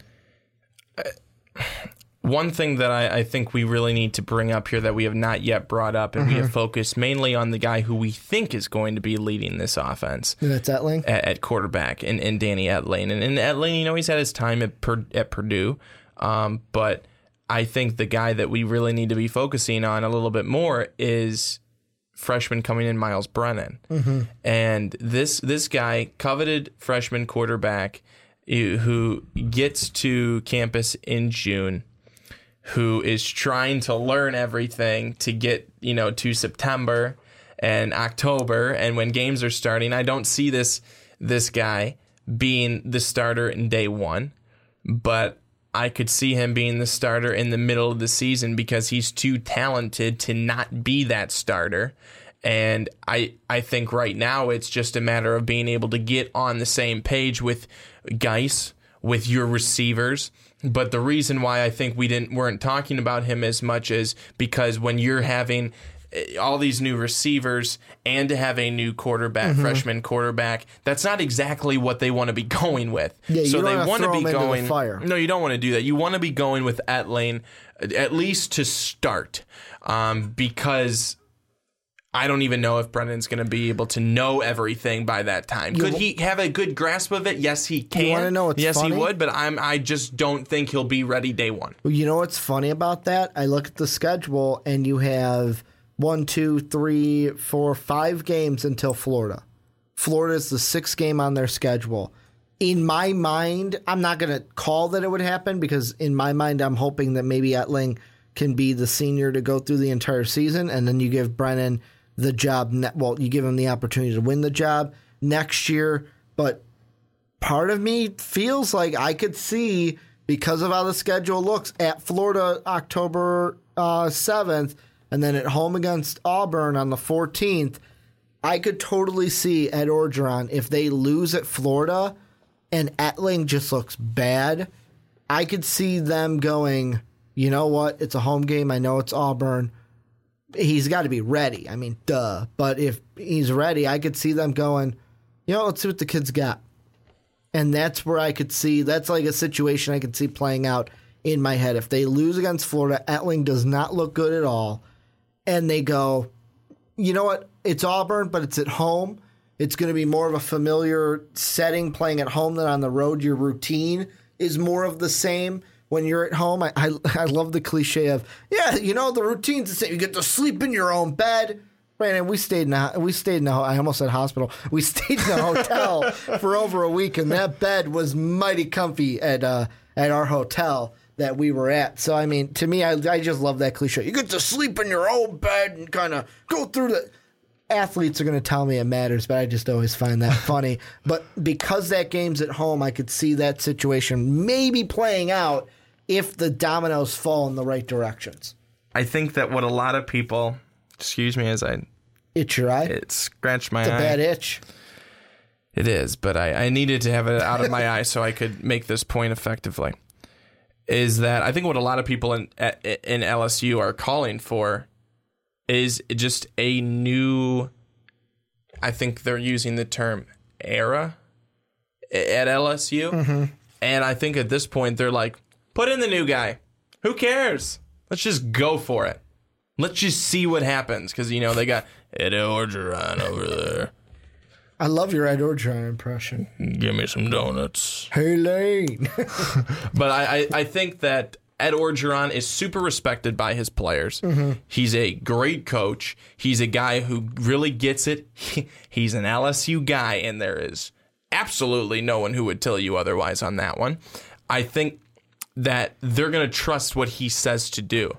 And he's still in the position where this is going to be his first position as being the true guy for the full season uh, as as as an LSU head coach, and because he only got part of the season last year, and I think that for him for this year that is going to be such a huge thing for him to make a decision, and I think a lot of people want to see the new guy right away. I think they want to see Brennan in game one against BYU. But the safer play probably is to see Etling and put Etling out there because he is going to, you know, have a little bit more uh, of a grasp of things because he's been there for a while and he played in it last year and all this stuff. And I think people almost want that out the window, Ricky. I think they're like, I don't care. We need to get back to where we once were.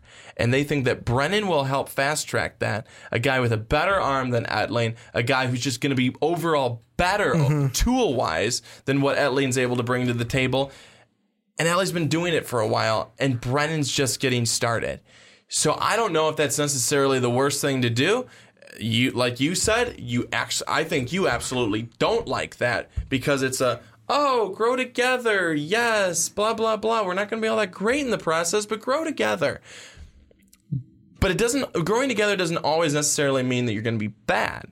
It just means that we lose you all at the same time. Then LSU has one thing I think they have to worry about, and this is what I'm going to say on the Etling um, Brennan thing before I kick it on to what everyone else thinks is whoever's going to win the game, whoever's going to win the game, that's who I'm going to play.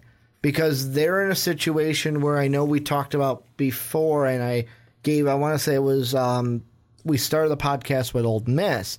And I was like, well, it's a lost season because yeah, we're getting better together, but I want to be able to do something. LSU's in a position where they could challenge. They can beat Alabama. They have the defense to do so. They have the defense to go with Auburn. The offense just needs to come up. So whichever quarterback gives you the best chance to win, that's the one I think you go with. But the thing I find funny, and this is the point I will end on, Ed Orgeron, in his last two coaching stints that because like you said this is the first time since 2007 I believe that he is going to have a full season as a head coach both of his interim takeovers he went 6 and 2 went 6 and 2 with uh, USC in 2013 and then 6 and 2 last year with the LSU Tigers so there's your Ed Orgeron fact for the day but this is where you guys come in let us know Brandon's got something else sorry guys he's got something else to say uh, he didn't even look at me like uh, I. Brandon. I don't care what you have to say. I We're didn't. I already, through this. I already said I was kicking out to them. What do you got to say? So I just think that LSU they still have a lot to prove to be able to battle with the force to be reckoned with, and we all know who that is. Roll Tide. They they I think still have a lot to prove to get to that. And a winning season, I th- however, I think a winning season for LSU is is ten wins. That's a winning season for LSU. Nine wins, 10 wins. That's where they want to be. And I know nine wins would be one more than what they were last year, but 10 wins would certainly be a winning season and something that LSU fans would be like, yep, we like it. Well, and now I'm going to kick it on to you guys. Let us know down below what you guys think about LSU coming into the 2017 season and where do you guys see them this year, especially that quarterback situation do you think Danny Etling will be the guy to play out the entire season? And Brandon, now it is time to move on to our next one, and we are going to war eagle as we're going to talk about the Auburn Tigers here on the podcast. As we are now down to two teams, I had to. Well done. I had to. I had to. I had to war eagle for our Auburn fans coming on into the podcast, but this one's easy. This one's an easy starting point. It's a quarterback. It's Jarrett Stidham. And really, the easiest question is how much better is Jarrett Stidham going to make the Auburn Tigers in 2017? Uh, well, I think the biggest key for this team is how well Stidham performs. But I think even bigger than that is is can he stay healthy? You know, we, we saw him play really well at Baylor. Mm-hmm. But another thing we couldn't see him do at Baylor was stay healthy on the field. And I think that ultimately that's that's the biggest issue for for Auburn is they've got themselves a really good quarterback. They've got themselves a stable quarterback, a guy who knows how to throw the football and was asked to do it a whole lot in the Big 12 over at Baylor. But his health is a huge concern. And I only say huge concern is because the minute that he were to go down, I think the the really high expectations for Auburn would all of a sudden disappear mm-hmm. because I think a lot of them are riding on Stidham, and I and I do think that, and he looked I'm not, really good in spring practices, and and that's the reason why mm-hmm. is because this guy is super good. They know what they got with him. They know that he's really good, and he is. And Auburn, with a full season of a healthy Jarrett Stidham, could be that team that is ready to rival every other team in the SEC West and is ready to head go head for you know head on and you know tit for tat with the big gun. If Stidham can't stay healthy, though, I th- that just goes out the window in my mind. But let's not forget too that their new offensive coordinator Chip Lindsey from Arizona State is coming in, mm-hmm. and they're going to be asked to throw the football more. And that's why getting Stidham was a huge piece for them. But let's also not forget that he's no longer at Baylor and he's not going to be whipping the ball all around the field because they're going to be looking for a more balanced attack. Well, and Stidham was actually asked about that. And um, I'm getting this quote from Athlon Sports where Stidham says, and I quote, some of the similarities that Coach Lindsey has with what I've done at Baylor, some of the deeper passing game, it's a lot of fun. A lot of it I've done before kind of a second nature with some of it. He brings a lot of excitement to the offensive room. End quote. And really, like you said, it all rides on Stidham. If Stidham goes down, the season to me is a little bit, I don't want to say over, but close to over because, yes, you can be like, well, we've got a starter behind him and Sean White, who started last year. But Sean White's also had injuries too. He has, what, four injuries? in the last two seasons, including his broken arm in the Sugar Bowl. Um, so that alone makes it impossible. Like it makes it weird that he's going to have a full season. So Stidham's the guy, and because of what we saw in spring practices, I think that all the hype this year for Auburn should be that Iron Bowl game. I know that the players are going to go out there and take it one game at a time or whatever cliche they're going to throw our way. But to us, who we can focus on things, I look at their schedule, and besides Clemson on the road and LSU on the road, maybe Georgia, but that's at home. I really look at it and I go, I can't, I want to fast forward to November 25th and watch Alabama and Auburn in the Iron Bowl because I think that is going to be A, the best game of the season, and B, that will be the game that not only decides the SEC West, but decides the playoff. Whoever wins that game makes the playoff. Only if Stidham's there. Well, that's Only not, if I, Stidham's their I think he quarterback. will be the quarterback all the way through. I don't think he's going to get injured. And I think a big part of that's going to be their offensive line Mm-hmm. too. They only lose two guys. They return a couple of stars on the offensive line, which is going to be a, a huge help for the entire team and certainly uh, for for Stidham and, and, and for their for their running back and Kamryn Pettway. We can't remember. We can't. Excuse me. We cannot forget Kamryn Pettway SEC Jr. leading rusher. And we cannot forget his over 1,200 yards and seven touchdowns. Mm-hmm. And we cannot forget that he missed three games. I mean, my goodness, this guy was well on his way to being the best running back in the SEC, if not beyond the Jeez, you- SEC. You, you think of how, how high Leonard Fournette got drafted. Just wait until he comes out. If he can do the same thing, even a little bit better, and I mean, even behind him in on Johnson, 182 carries, 890 yards for himself, and he had more touchdowns than Pettway. He had 11 to Pettway's 7. Huh, 7 11. oh, thank Think heaven. about think about that. But I I think the offense should be in good hands. the The offense is going to drive this team, and like you said, Brandon, in the I want to say it was the LSU portion that we just talked about, and we're getting to that where it's like the teams that can score offensively, and we're not just relying solely on our defenses, kind of like what we looked at with LSU, but this is a team where I look at it where they are going to challenge Alabama for the number one spot in the division. I know there's the question mark of if Stidham can stay healthy, but like I said, I'm assuming in my head, he is. making the prediction that he is. Absolutely. I, I think to not look at defense though with Auburn would be a crime if we did not do that. Um, and I think that uh, you know one of the biggest Losing some pieces. uh, Carl Lawson, NFL. uh, Montravius Adams, he he's he's no longer there. Uh, those are you know those are two of the guys, and uh, th- however, um, six of the seven six of their seven tacklers will be returning this year. Um, up, up front is going to be a, a key for them, and will they be able to get to the quarterback? So last year they ranked seventh in scoring defense, seventh in the nation scoring defense. So that's a really big thing for Auburn, and if they're able to return that, return to that form, it's going to be pretty good. You know, that means you're putting pressure on the quarterback. That means you're you're getting to the quarterback. That means you're doing what you're supposed to be doing defensively.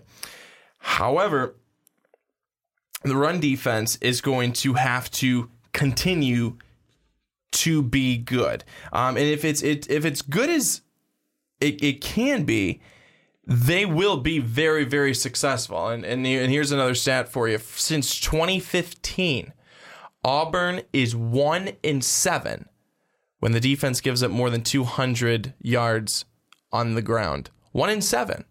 So So contain that running game. contain the running game and contain the running quarterbacks mm-hmm. and all of that. Because if you don't, numbers show you suck. Yeah, and I mean the thing that I find interesting is I'm looking, like I said, at the um, one preview from Athlon Sports, and kind of like what I was getting to um, with my kind of pseudo prediction was that I do believe the Iron Bowl is going to settle things. I think that Auburn and then the team we're going to talk about next in Roll Tide are the best. Will be the best two teams in this not only conference but in this side of the conference.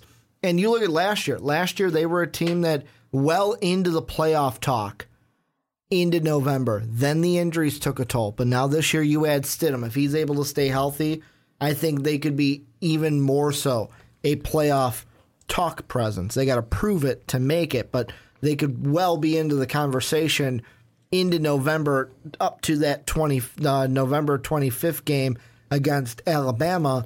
But the thing I find interesting, and I want to read this and then get your thoughts on it.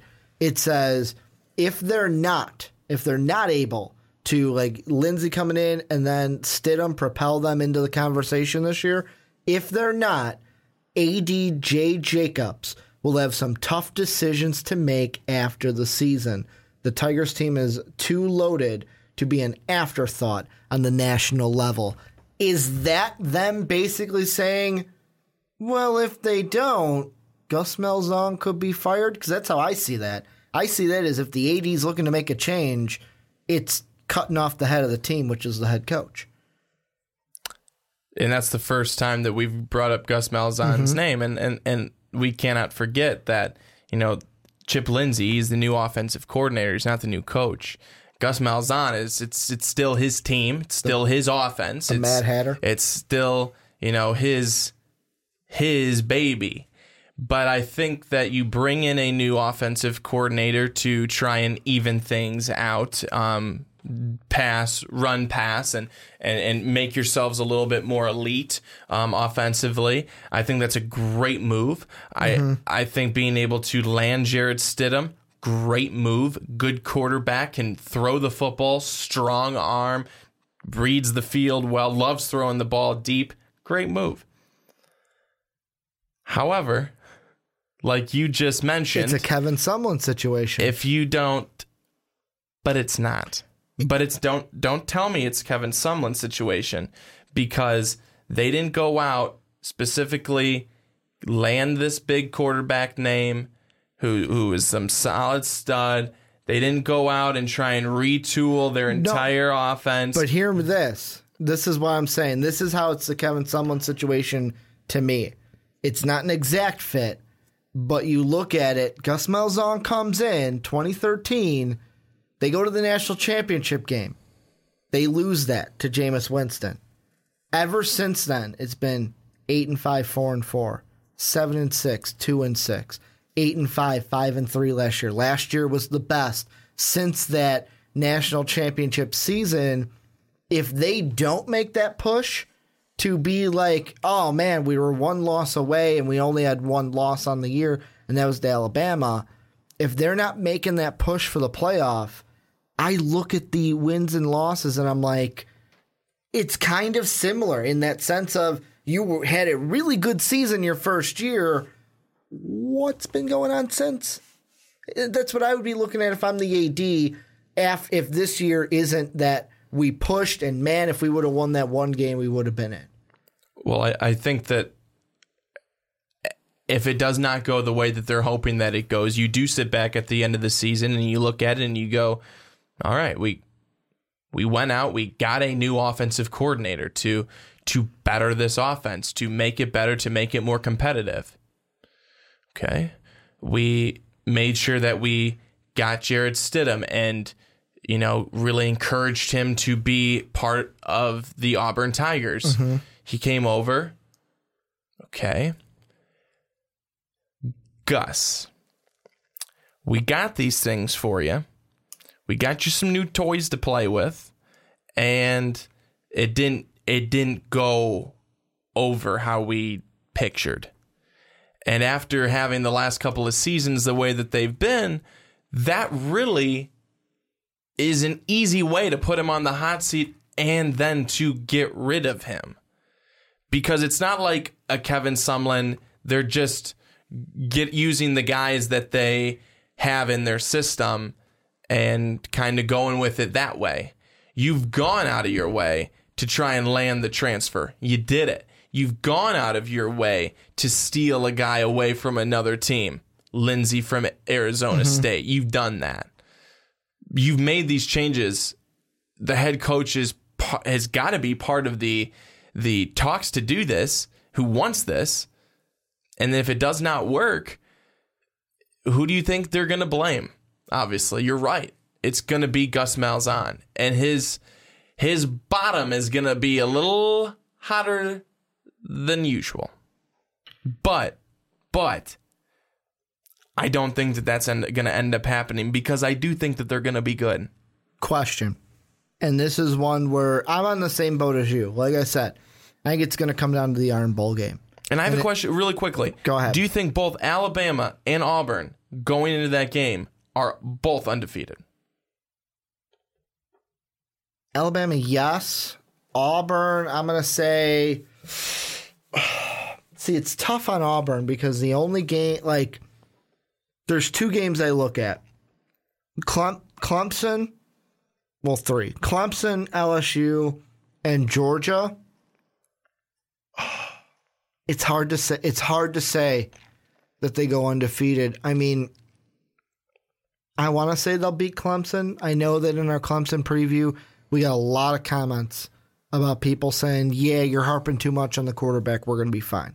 We got the defense, we got the pieces around him. I don't know, though, if Auburn's clicking early, that could be a win for them.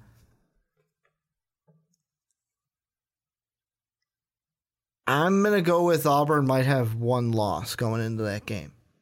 But even with one loss, it will still I mm-hmm. still believe that that Iron Bowl mm-hmm. is going to be winner goes to the SEC title game to play either Georgia or Florida. And if you win, you're going to the playoff. The thing that I think would be more interesting is if we get a close enough game in that one to where we get a situation where, let's say, Alabama comes in undefeated, Auburn comes in with one loss. Auburn barely beats them. Auburn wins the SEC, and then either one of two things happen them and Alabama get in, or if we see a Big Ten situation of, yeah, you know what? Auburn, you were good, but you lost to this team earlier on, and Alabama only lost to you, so we're going to put Alabama in over you. Like, I have a weird feeling that Auburn could end up being the Penn State of this year. They could be the Penn State of this year and miss the playoffs. You're right. They could. And I know that some people are probably saying, "Well, you know, you guys, you're you're really kind of going out of the box on this one." You know, they sometimes you got to. It's boring in the box. It, it's so boring. I don't box. like being in the box. But I think you're right. It could be a boat, and it, but it's not I don't want anyone to tell us that it's mm-hmm. too far fetched to look at Auburn and say, "Now they wouldn't do that." No, no, no. It, it it would be silly if you didn't look at Auburn and look at what they're adding and look at what they're going to be able to do. And I think you would be very silly to not look at them and go, they could be very good. I think they they're going to be could be good. this. They they they could be here. This could be a possibility. All based on health. Mm-hmm. All based on health. But I, I think that when you have a running back like Pettway Jr. is, when you have a quarterback like Stidham is, you are set up for success mm-hmm. right away. And that's why I got one last question I'm going to ask you. This is on the flip side let's say, and this is back to that situation where you were talking about AD conversation with Gus Malzahn to force him out. Let's say they do do less than stellar. Let's say Clemson, Georgia, LSU, and Alabama all find answers for the Auburn Tigers. I'm going to ask you this to end it. And do you think that maybe a thought at the end if Gus Malzahn is pushed out, and that's the only way this is happening is if he gets pushed out. Does Auburn go, you know what? I know that he was an offensive coordinator and wasn't the head coach before coming here, but we have Stidham, was only a sophomore this year. We're pairing him with the coach. Do they promote then Lindsey or look for an outside option? promote from within with Lindsey to work him and attach him to Stidham, which would be a junior next year, or say, you know what, we're going to keep Lindsey here and we're going to look outside the organization to find our answer. You know, I, I think a lot of times, especially if they liked the relationship between Lindsey and Stidham, and even more if if Stidham really enjoyed that relationship, I, I think that you could see something like that happening mm-hmm. uh, to be more likely. Um, but in the back of my mind, uh, for now, it's uh, Les Miles is still there. Les Miles is Jeez, still there. Could you imagine if he came to if they got rid of? I mentioned Mad Hatter before we recorded this. The real Mad Hatter has lost Miles. Could you? Jeez, could not, could not, I could not imagine. I would love it, but I couldn't imagine it. No, it, it's it is kind of hard to imagine. It had to be what we've seen already is it had to be the right fit because we've seen uh, a lot, we saw a lot of college football positions, head coaching positions come open and available, really good ones this past offseason. And he was not in one of them. Yep. So I think it's got to be the right fit for both sides. But just knowing he's out there is interesting. But I'd rather focus on Gus Malzahn having a good season instead of Gus Malzahn being fired at the end of the year. Like I said, I don't see him getting fired because I see it coming down to that Iron Bowl game and uh, winner take all going to the playoffs. But any last thoughts before I throw it on to them, the listener and the viewer? No, on this one I don't. Good, good. Brandon's not going to cut me off, so I can throw it to you guys. Let us know down below in the comment section. What do you guys What do you guys think for a good old War Eagle and how they are going to do this year? I had to do it another time. I had to do it a second time. It's so fun. It's so fun to do that I just wanted to do it Is again. it fun? It's quite fun. Let us know what you guys think down below in the comment section. But Brandon, now we are going to move on into the last team we got to talk about, the Roll Tide, Alabama Crimson Tide. And I want to start the podcast off with something we were kind of joking about before we hit the record button of this team. Like, really, it's like, where do you start? Hurts returns. Yeah, they got a guy behind them, but really, when we talked about their quarterback controversy, we just did it for some clicks. I'll be honest. I'm not going to lie to you guys. They return a ton of players, and the main thing that's like, wow, what did you lose? You lost Lane Kiffin and you lost Sark, but it's like, what? What were we joking We, around? th- this was this was the line. No Kiffin, no problem. no Sark. No Sark, Eh, Eh, whatever. that that's what it is. And it's like they bring in Brian Daboll, but even when it's like I look at it and I'd ask you, hey, who's their offensive coordinator? You're like, oh, Brian Daboll. I went, huh? And you said, oh, he's from the Patriots. I went, ah, there it is. That's why they brought him in. They're gonna be fine. They're gonna be fine even without Kiffin and without Sark. Am I wrong? no, no. It's it's kind of like, kind of. It kind of is like uh, Steve Kerr coaching the Warriors. Mm-hmm. You Steve Kerr, take the year off, there. buddy. You take could- the you year could throw off. Brown out there. You could throw Mike Brown out there, and they still won because they did. I'm my gosh, my gosh. Uh, but here's here's the thing: is is as much as we joke and, and, mm-hmm. and back and forth, and it is really funny. I I think that we do have to seriously take a look at Alabama and say. Where will Jalen Hurts be this year in his production as a quarterback? Mm-hmm. I think a lot of people looked at Jalen Hurts and they'd be like, "Oh, you mean that that really good fourth running back for for Alabama?" No, no, no. He's the quarterback. But yes, I see the confusion. I mean, he had like 954 rushing yards on the ground. Um, I I think though he really has he has a lot of of opportunity to be able to improve as a passer, and I think that if he's able to improve as a passer while still being consistently good on the ground, I mean, he doesn't have to never run, but maybe just do it less and throw a little bit more, but only if you're accurate, of course. I think that he can get a lot better. And I think they're going to need him to get a lot better as a quarterback because they've got the running backs. They've got Bo Scarborough. They've got Harris if, too. If, if he can stay healthy, that will be great. Ground pound, big boy. Mm-hmm. But you're right, Damien Harris. Let's not forget about him. He's awesome, and he had 7.1 yards per game on average, per carry on average in each game. Excuse me, but this guy was really good. The running backs for Alabama, really good. What's Alabama going to lean on this year? The running backs. Why? They're really good. Uh, but I still want to be able to see what Jalen Hurts is able to do year two. Year one, I was thrilled. I was thrilled with him. He came in and he's this guy, you know, th- this guy who, wow, this is kind of different for Alabama. You got a quarterback who can run. Huh. How are we going to do this? That was exciting. That was cool. But another guy that we also need to talk about is is how will Calvin Ridley play into all of this? And we talked about Calvin Ridley, had a whole segment on him on the podcast a couple of weeks ago. Mm-hmm. Make sure you go and check out that segment if you have not checked it out. Talks about Calvin Ridley, talks about him this season, talks about how he will uh, fare against some of the other top receivers heading to the NFL draft next year. But two guys who I can tell you went to the NFL draft and are now in the NFL are Darius Stewart and OJ Howard. They are no longer there. Two really big And targets. OJ Howard would to be go the to. big one in that receiving huge game that's gone. Huge, huge. Um, but I think now Ridley is going to be called upon more to Mm-hmm. not be just the deep threat. He's going to be the, All around threat. the He's got uh, to be. you know the mid pass attack, Mm-hmm. the short passing game.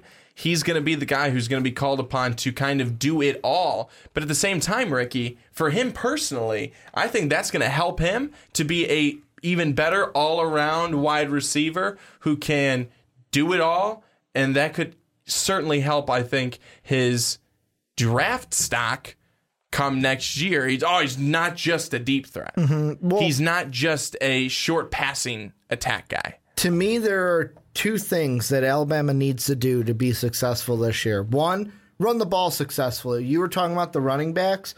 I since it since 2011, here are the list of running backs that Alabama has produced. And you guys can probably probably say them along with me. You know them: Mark Ingram, Trent Richardson, Eddie Lacy was pretty good. T.J. Yeldon was pretty good. You had Derrick Henry, Kenyan Drake behind him. Alabama knows one thing on offense. It knows recently how to produce running backs, and it knows how to produce running backs who play well in college while they're at Alabama. So if they're able to run the ball and control games, control the tempo of games, and be able to dictate what they want to do, kind of like when you see like those animals where it's like, oh, it's a good animal for attacking because it kind of pins its prey and allows it to you're going to do what I want to do. I'm not going to do what you do. I'm you're going to do what I want to do. That's what Alabama is going to be because of their run game. The second thing, we haven't mentioned them yet, but the defensive side, how are they going to rebuild the front seven? That's the biggest question mark to me. That front seven that lost a few pieces, Five. and the one Five guys in the NFL. and the one that I'm looking at because maybe I look at him because I remember way back when, way back when he was a recruit being recruited. I used to write for a recruiting website um, for Fansided, and I remember writing articles about Da'Shawn Hand and where is he going to go? Who's he going to be good with after he signed with Alabama? And I was excited for him, but after that first two years, you kind of forgot about him because he went to Alabama, and Alabama didn't need a freshman starting on the front seven. So he's the guy I look at to fill one of those holes on the front seven and kind of step up as the upperclassman. But like you said, they got to replace five of seven positions on that front seven alone. They've got to replace five of the, of, you know, those uh, front seven positions for sure. But I think that one of the things that kind of make me excited about it, that yeah, they'll be able to do it, is the fact that all five of those guys, every single one of them is in the NFL, Mm-hmm. and Alabama has been very well known for oh five out, five in, Just producing five NFL out, ta- five talent. in. So I'm not worried about that. They led the league last year with 54 sacks. If they can continue Mm-hmm. to get to the quarterback and get to the quarterback early and get to the quarterback often, they're going to continue to repeat that number or come close to it. Another thing for them too, though, and, and I'm saying these things like with full confidence. Oh yeah, they'll be fine. Full yeah, confidence. fine, it's fine.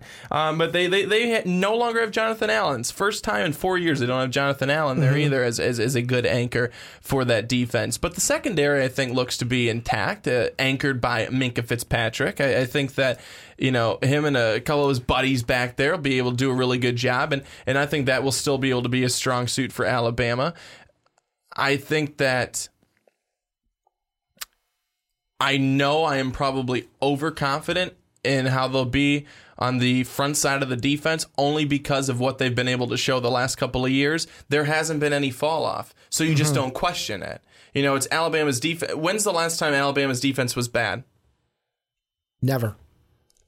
That's what I Ex- think. I can't remember. But exactly, I, I, if there is someone out there who who's watching us right now, and Probably you can, before Nick and, and you can tell me when the last time that Alabama's defense was bad, please let me know. Are we putting a stipulation I- I- of just during the Saban years? I, I think I think if there was a bad year under Nick Saban, really dig and find it for me because I don't remember one.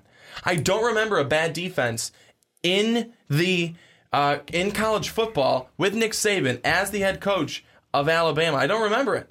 So if you can find it, if you remember one, if you're a Bama fan, you're like, ah, this year they sucked. Let me know because I'm interested because His- that's that's His worst why, season record wise was 2010 with 10 and 3. They went five, or no, I'm sorry, 2007. His first year they went 2 and 6, 4 and 1 um, when he took over in 2007.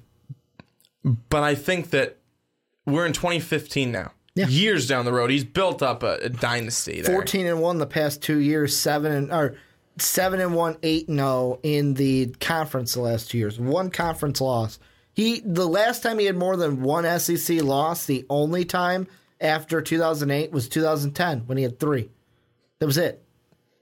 That was it. That's And- the only time. And that's why until they prove me wrong, I'm going to continue to think that they're going to be con- Mm-hmm. continuing to just produce this great talent because why? Nick Saban can recruit. Him and his team can recruit and they know how to do it. They know what they're going to need and they go for it. They get it. They get it. And I, I think that that's, that's something that's always been there. So it's never been something that I've ever worried about. And I pull up that 2013 team because I'm like, oh, I wonder who was on defense.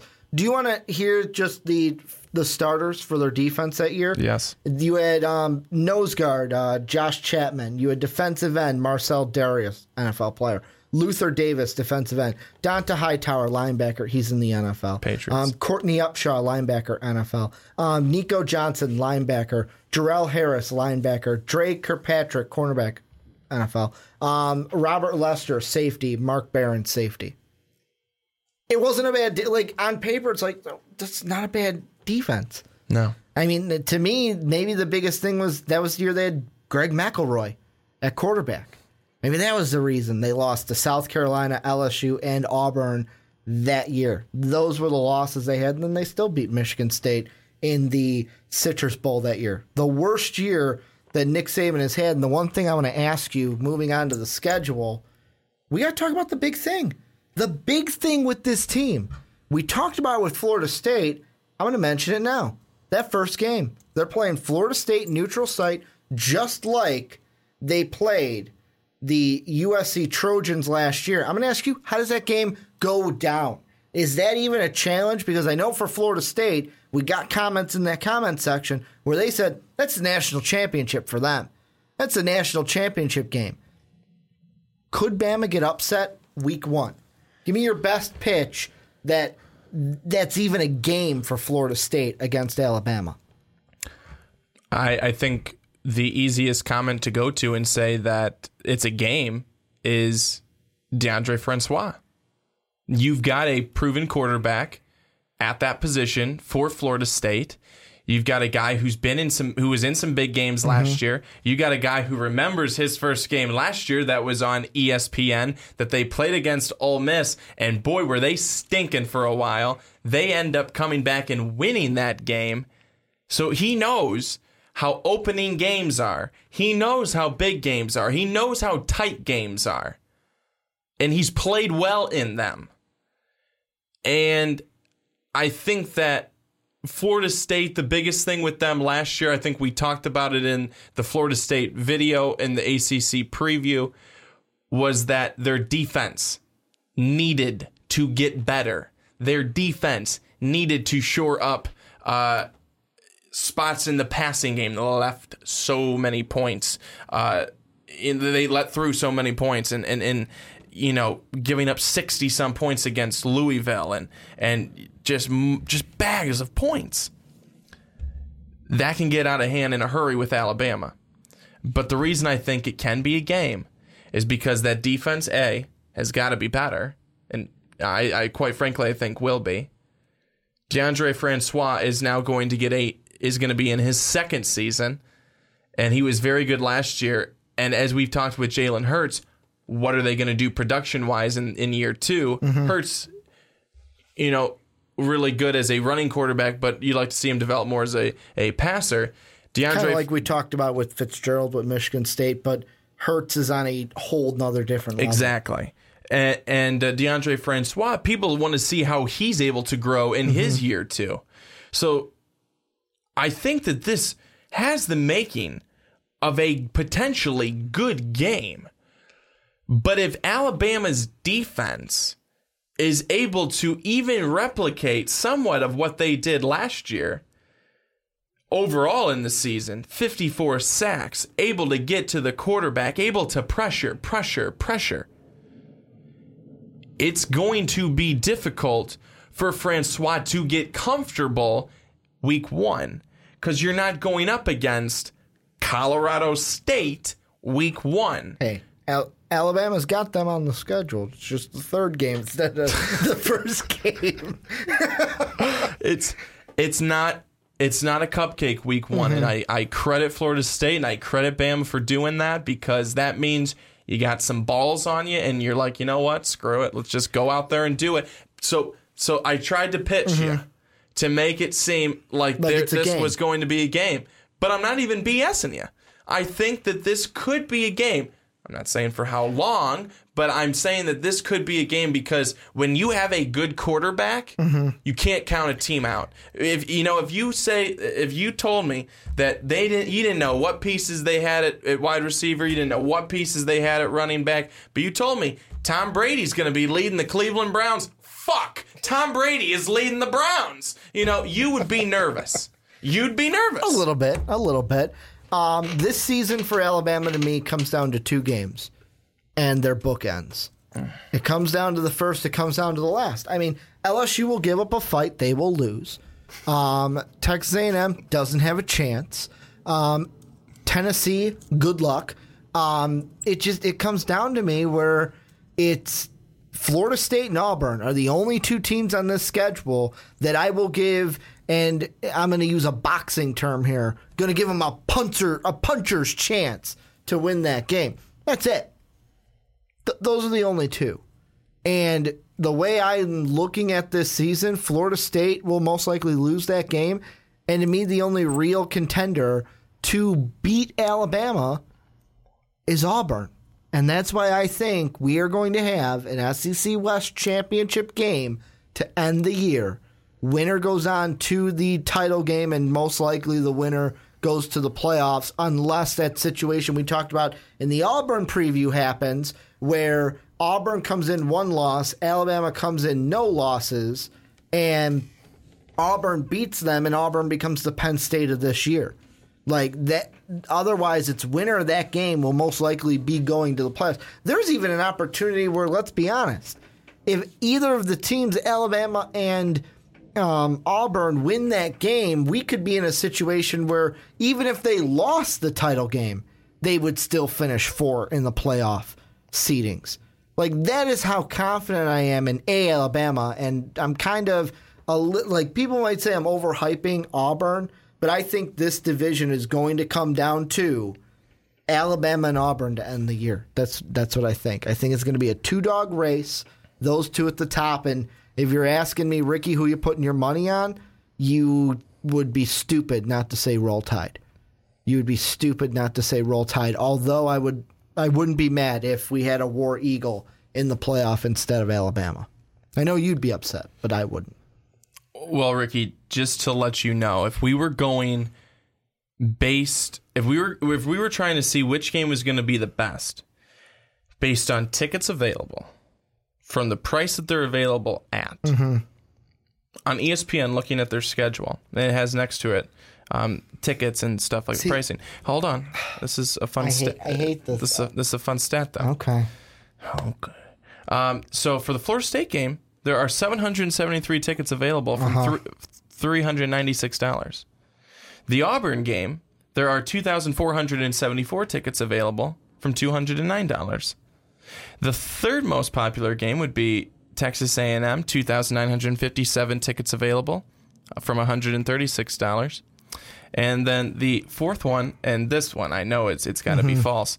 It's the game at Vanderbilt, 1,402 available from $114. So going based on that, it would go Florida State, Auburn, Texas A&M, and Vandy. Here's the reason why I hate doing that. It's because, of course, the price for just using Florida State and Auburn, of course, the price for Florida State is going to be higher right now because we are closer to that game. We are so far. That's why. I don't think it has anything to do with the fact that it's on ABC. Yeah, that's that too. But that's when you buy tickets. It's like, well, why did they cost so much? Well, we bought them the week of, or we bought them the day before. It's kind of like you're held at gunpoint then, basically, because it's like I either go to the game or I overpay for it. Where if you're gonna buy them in advance, now I'm giving ticket lessons that I don't have to give. Ticket if lessons. you buy Don't them you in want ticket advance, you will pay less. So that's your little economics here. But before we kick it off to them, before I end this podcast, any last thoughts on Roll Tide? Uh, no, but I do have a last thought on ticket preferences and, and, and ticket lessons. Mm-hmm. Okay. Um, Okay. You know, you said that if you buy them way in advance, they're cheaper. The day before, they're going to be expensive. Not so fast on Chicago White Sox tickets. If you buy Chicago White Talk Sox, about good teams, Brandon. shut your mouth, shut your whore mouth, and go back to your home on Whore Island. Okay, Ron Burgundy. Thank you very much. Glad you got it. But White Sox tickets, you can get them the day before, and they will be cheap. You can get them day nobody of, wants to and they will be cheap. Well, the hell with you, I do. But uh, no, I think Alabama is going to have another really strong season. I think Jalen Hurts is going to continue to make strides in year two for him. Um, and this is the first time that that uh, Coach Coach Saban has had a quarterback that's gone back to backs. That's there one season. He's there again next season. That's weird. since AJ McCarron in 2013, That's and we all remember AJ McCarron. No, we don't, but we do remember his girlfriend. Thank you, Brent Musburger. You are a legend and an icon to all of us. Yeah, and that's how we're going to end the podcast. So thank you guys for, if you're watching on YouTube, thank you guys for checking out the video, or if you're watching the full podcast, thank you for checking out the full podcast. If you're on Blog Talk Radio, iTunes, or Stitcher, thank you guys for giving us the download or listen. Don't forget to hit that subscribe button. Don't forget to check out Patreon, all that good stuff. Patreon.com backslash most valuable podcast. I want to thank you guys for checking out everything. We'll be back next week to finish up the SEC. And as always, have a good day, everybody. Thank you for listening to this MVP podcast. Follow us on Twitter at Most Valuable Pod for more great podcasts.